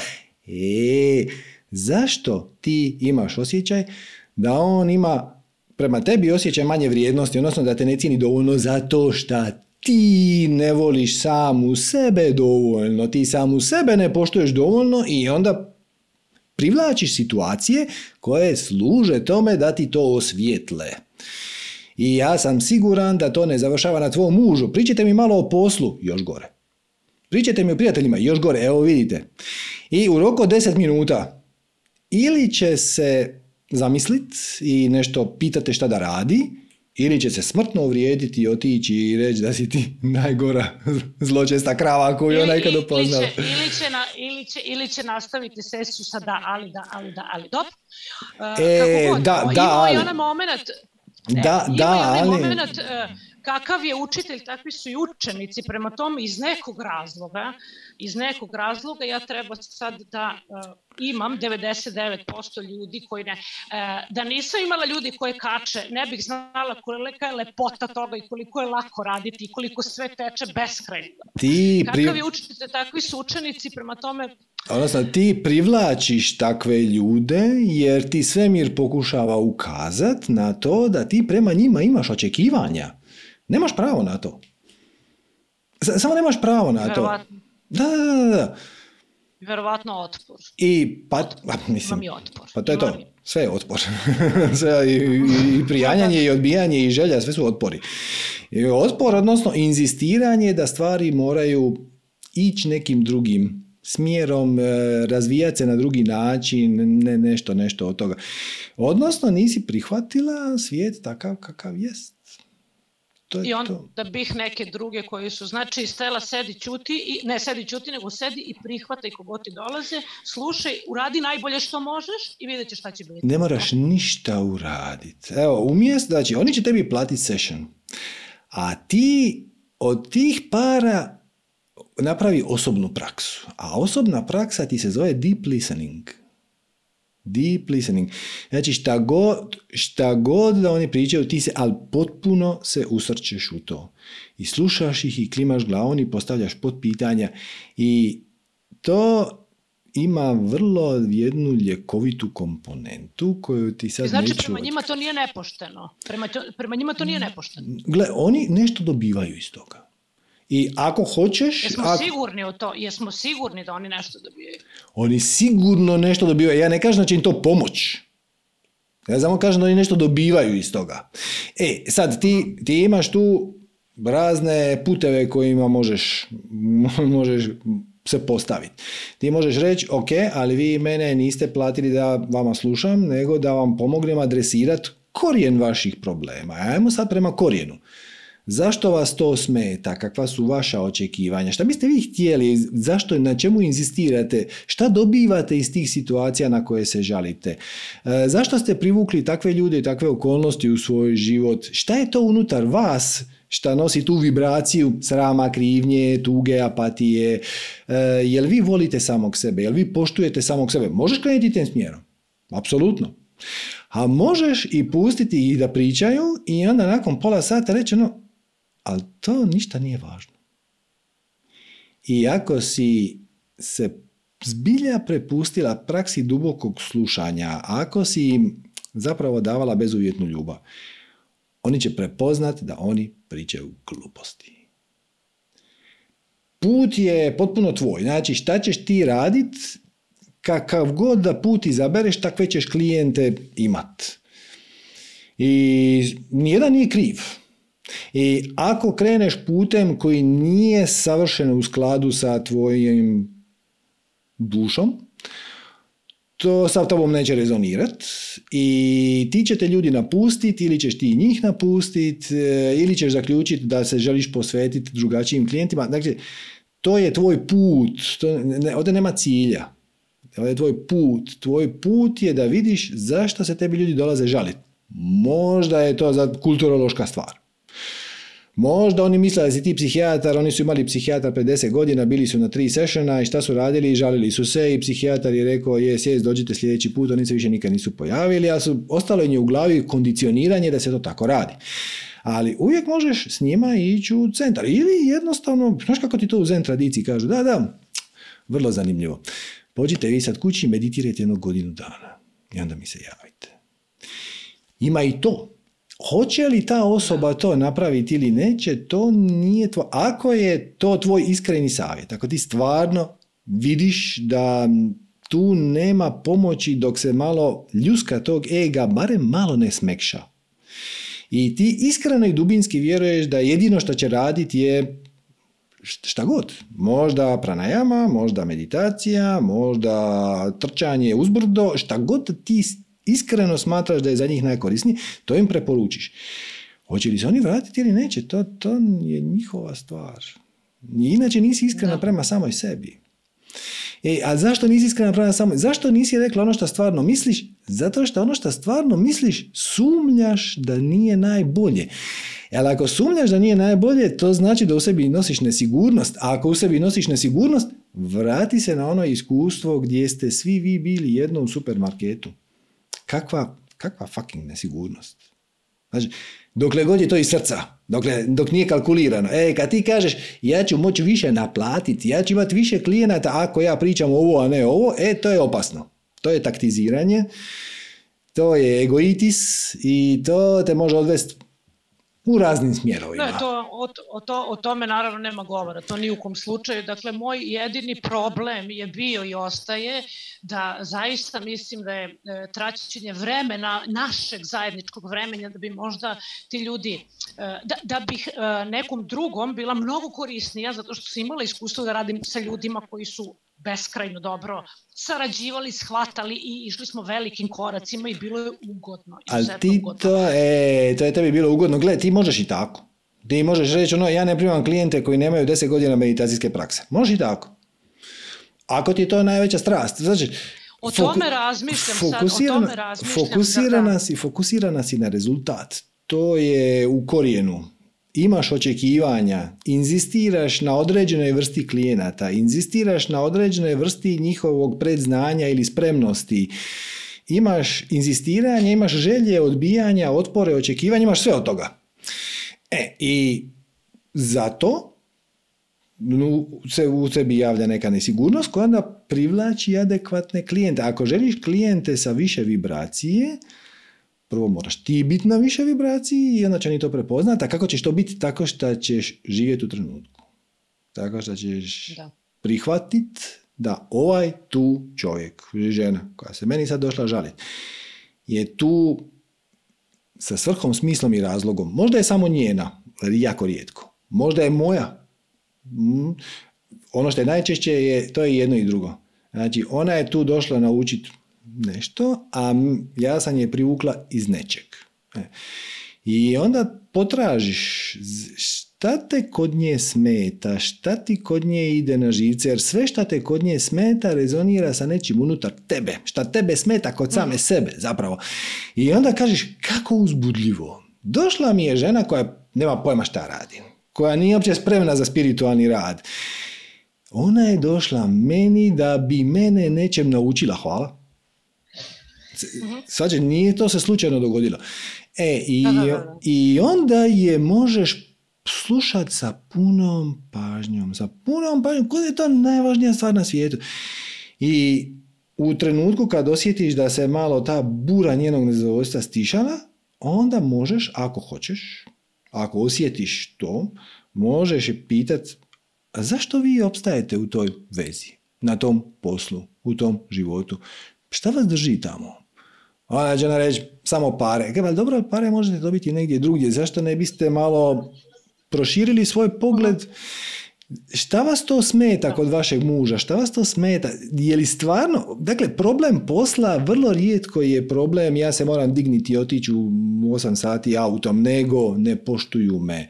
Ovo je besmisleno. Ja tamo tračim svoj život. E, na kraju krajeva ono što ljudi misle, ne žele, ne usude se izgovoriti, ja sam kurva. Ja sam prostitutka. Ja svako jutro radim nešto što mi se uopće ne da prodajem 10 sati svog dana za neke novce. Uopće nije važno što ja radim.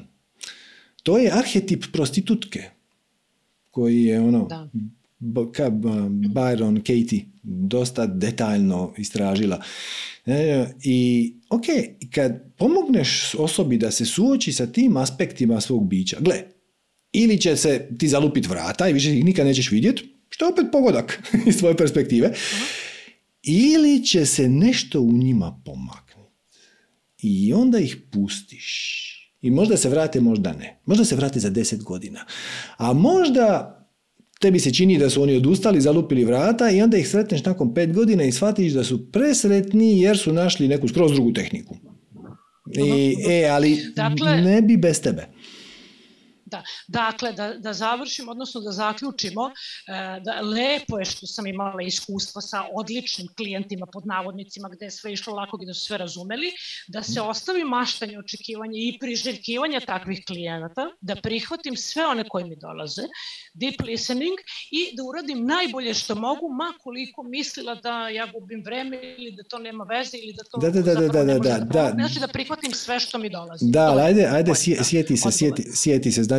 u početku karijere si imala dobre klijente.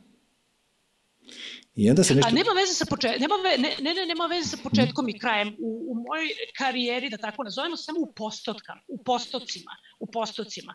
Procenat ljudi, procenat ljudi koji su dobri klijenti je izuzetno mali u odnosu na procenat, ne, oni se dolaze i odlaze, nema veze sa tim kad je ko došao. Dobro, dobro, dobro, dobro, ali to ti je, kako bi ti rekao, to ti je kao ako ti kažeš ja dajem repeticije iz matematike za osnovnu školu i sad se žališ što imaš više onih iz drugog razreda nego iz ovih iz osmog, ali isto je.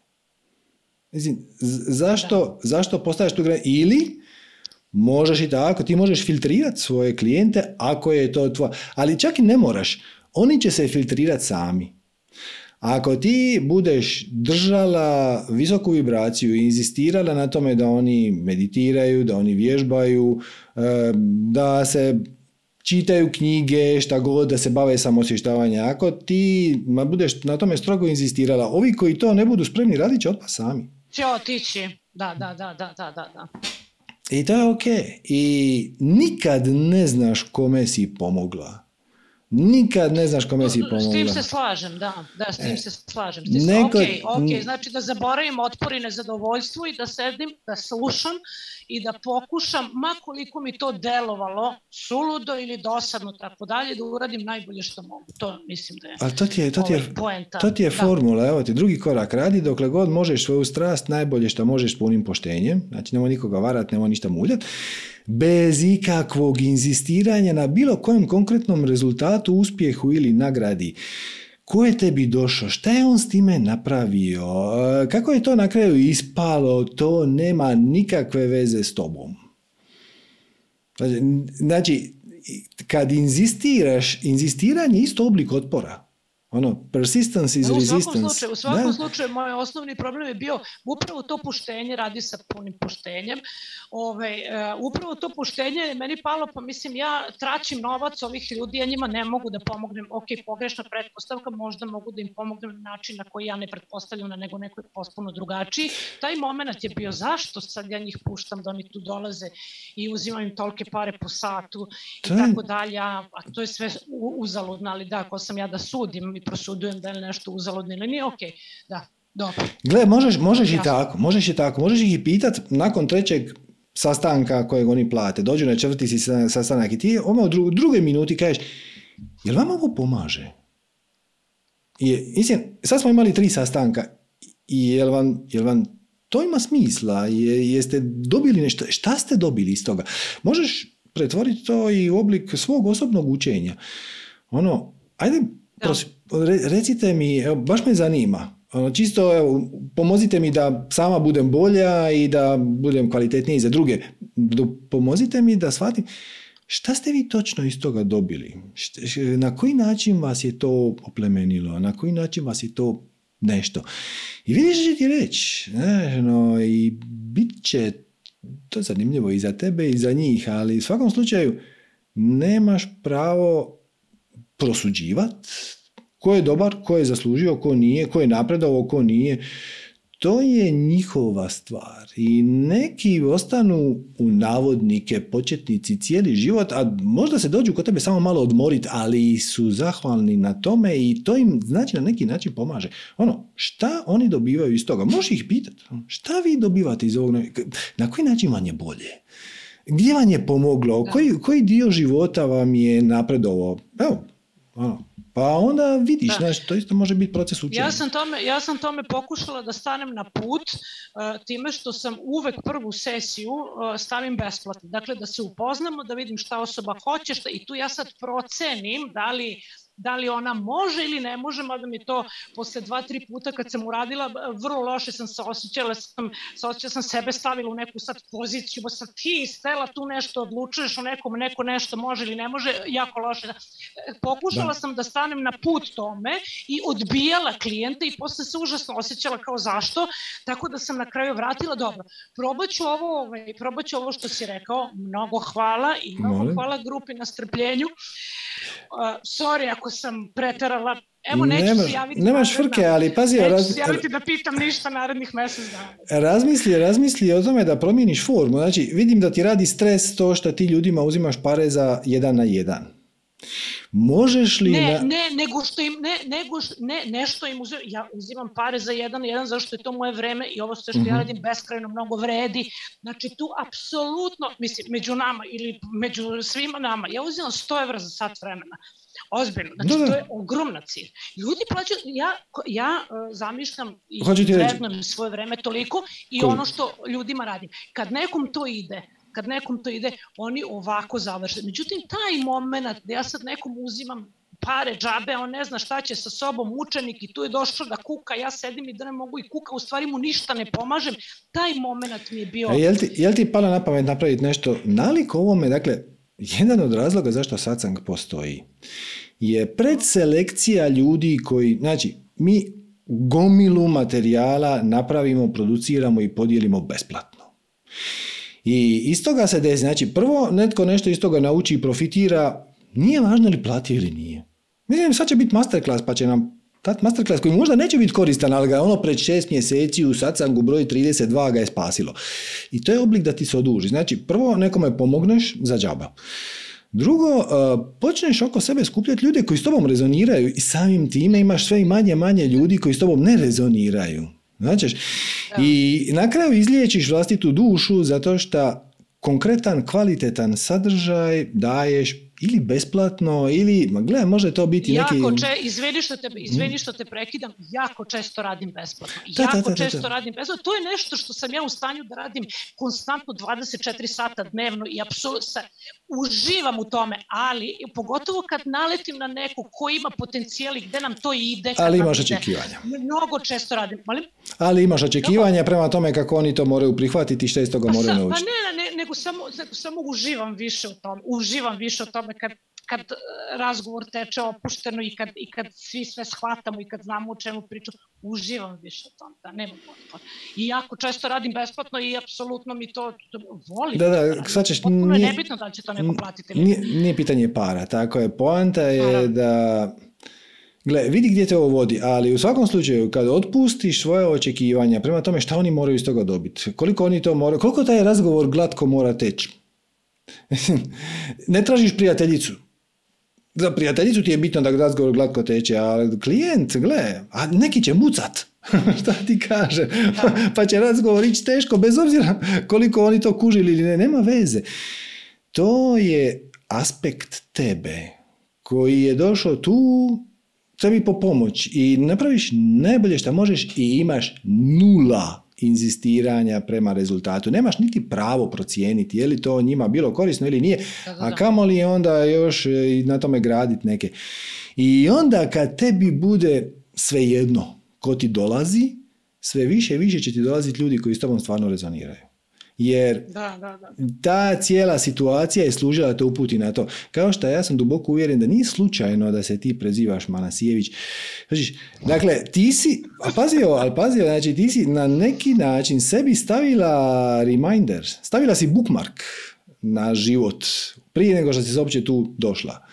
Da se podsjetiš. I evo, pomoglo je, radilo je. Da, da, da, da. Odlično. Divno, divno, divno. Hvala, hvala, hvala, mnogo hvala. Molim, evo, hvala tebi. Svako Puno dobro. pozdrava. Ćao, čao. Namaste. Eto ljudi, um, vam je bila zanimljiva, vidim tu po četu. tako da, super. Uh, sigurno je nekome bilo korisno. Tako. Uh, hvala vam lijepa, to je to za danas. Uh, za znači vikend za 10 dana, 2. i 3. 7. 2022. u 18 sati će biti masterclass. Ako slučajno ovo gledate kao snimku, na istom mjestu, znači otiđite na www.manifestiranje.com, tamo će vjerojatno negdje pisat o putu zlatno dobav, bit će snimka. Znači moće se dobaviti snimka uz neku donaciju, ali ako možete svakako preporučujem da dođete live, da budete online, jer to ima, ipak ima kvalitetni, bolja je kvaliteta um, tog dijeljenog iskustva. Ako vam je ovo sve skupa bilo zanimljivo i korisno, zamolit ćemo vas za donaciju www.manifestiranje.com kroz donacija ili dođite na masterclass, to vam dođe na isto. I najljepše zahvaljujem na vremenu i pažnji i svako dobro i namaste.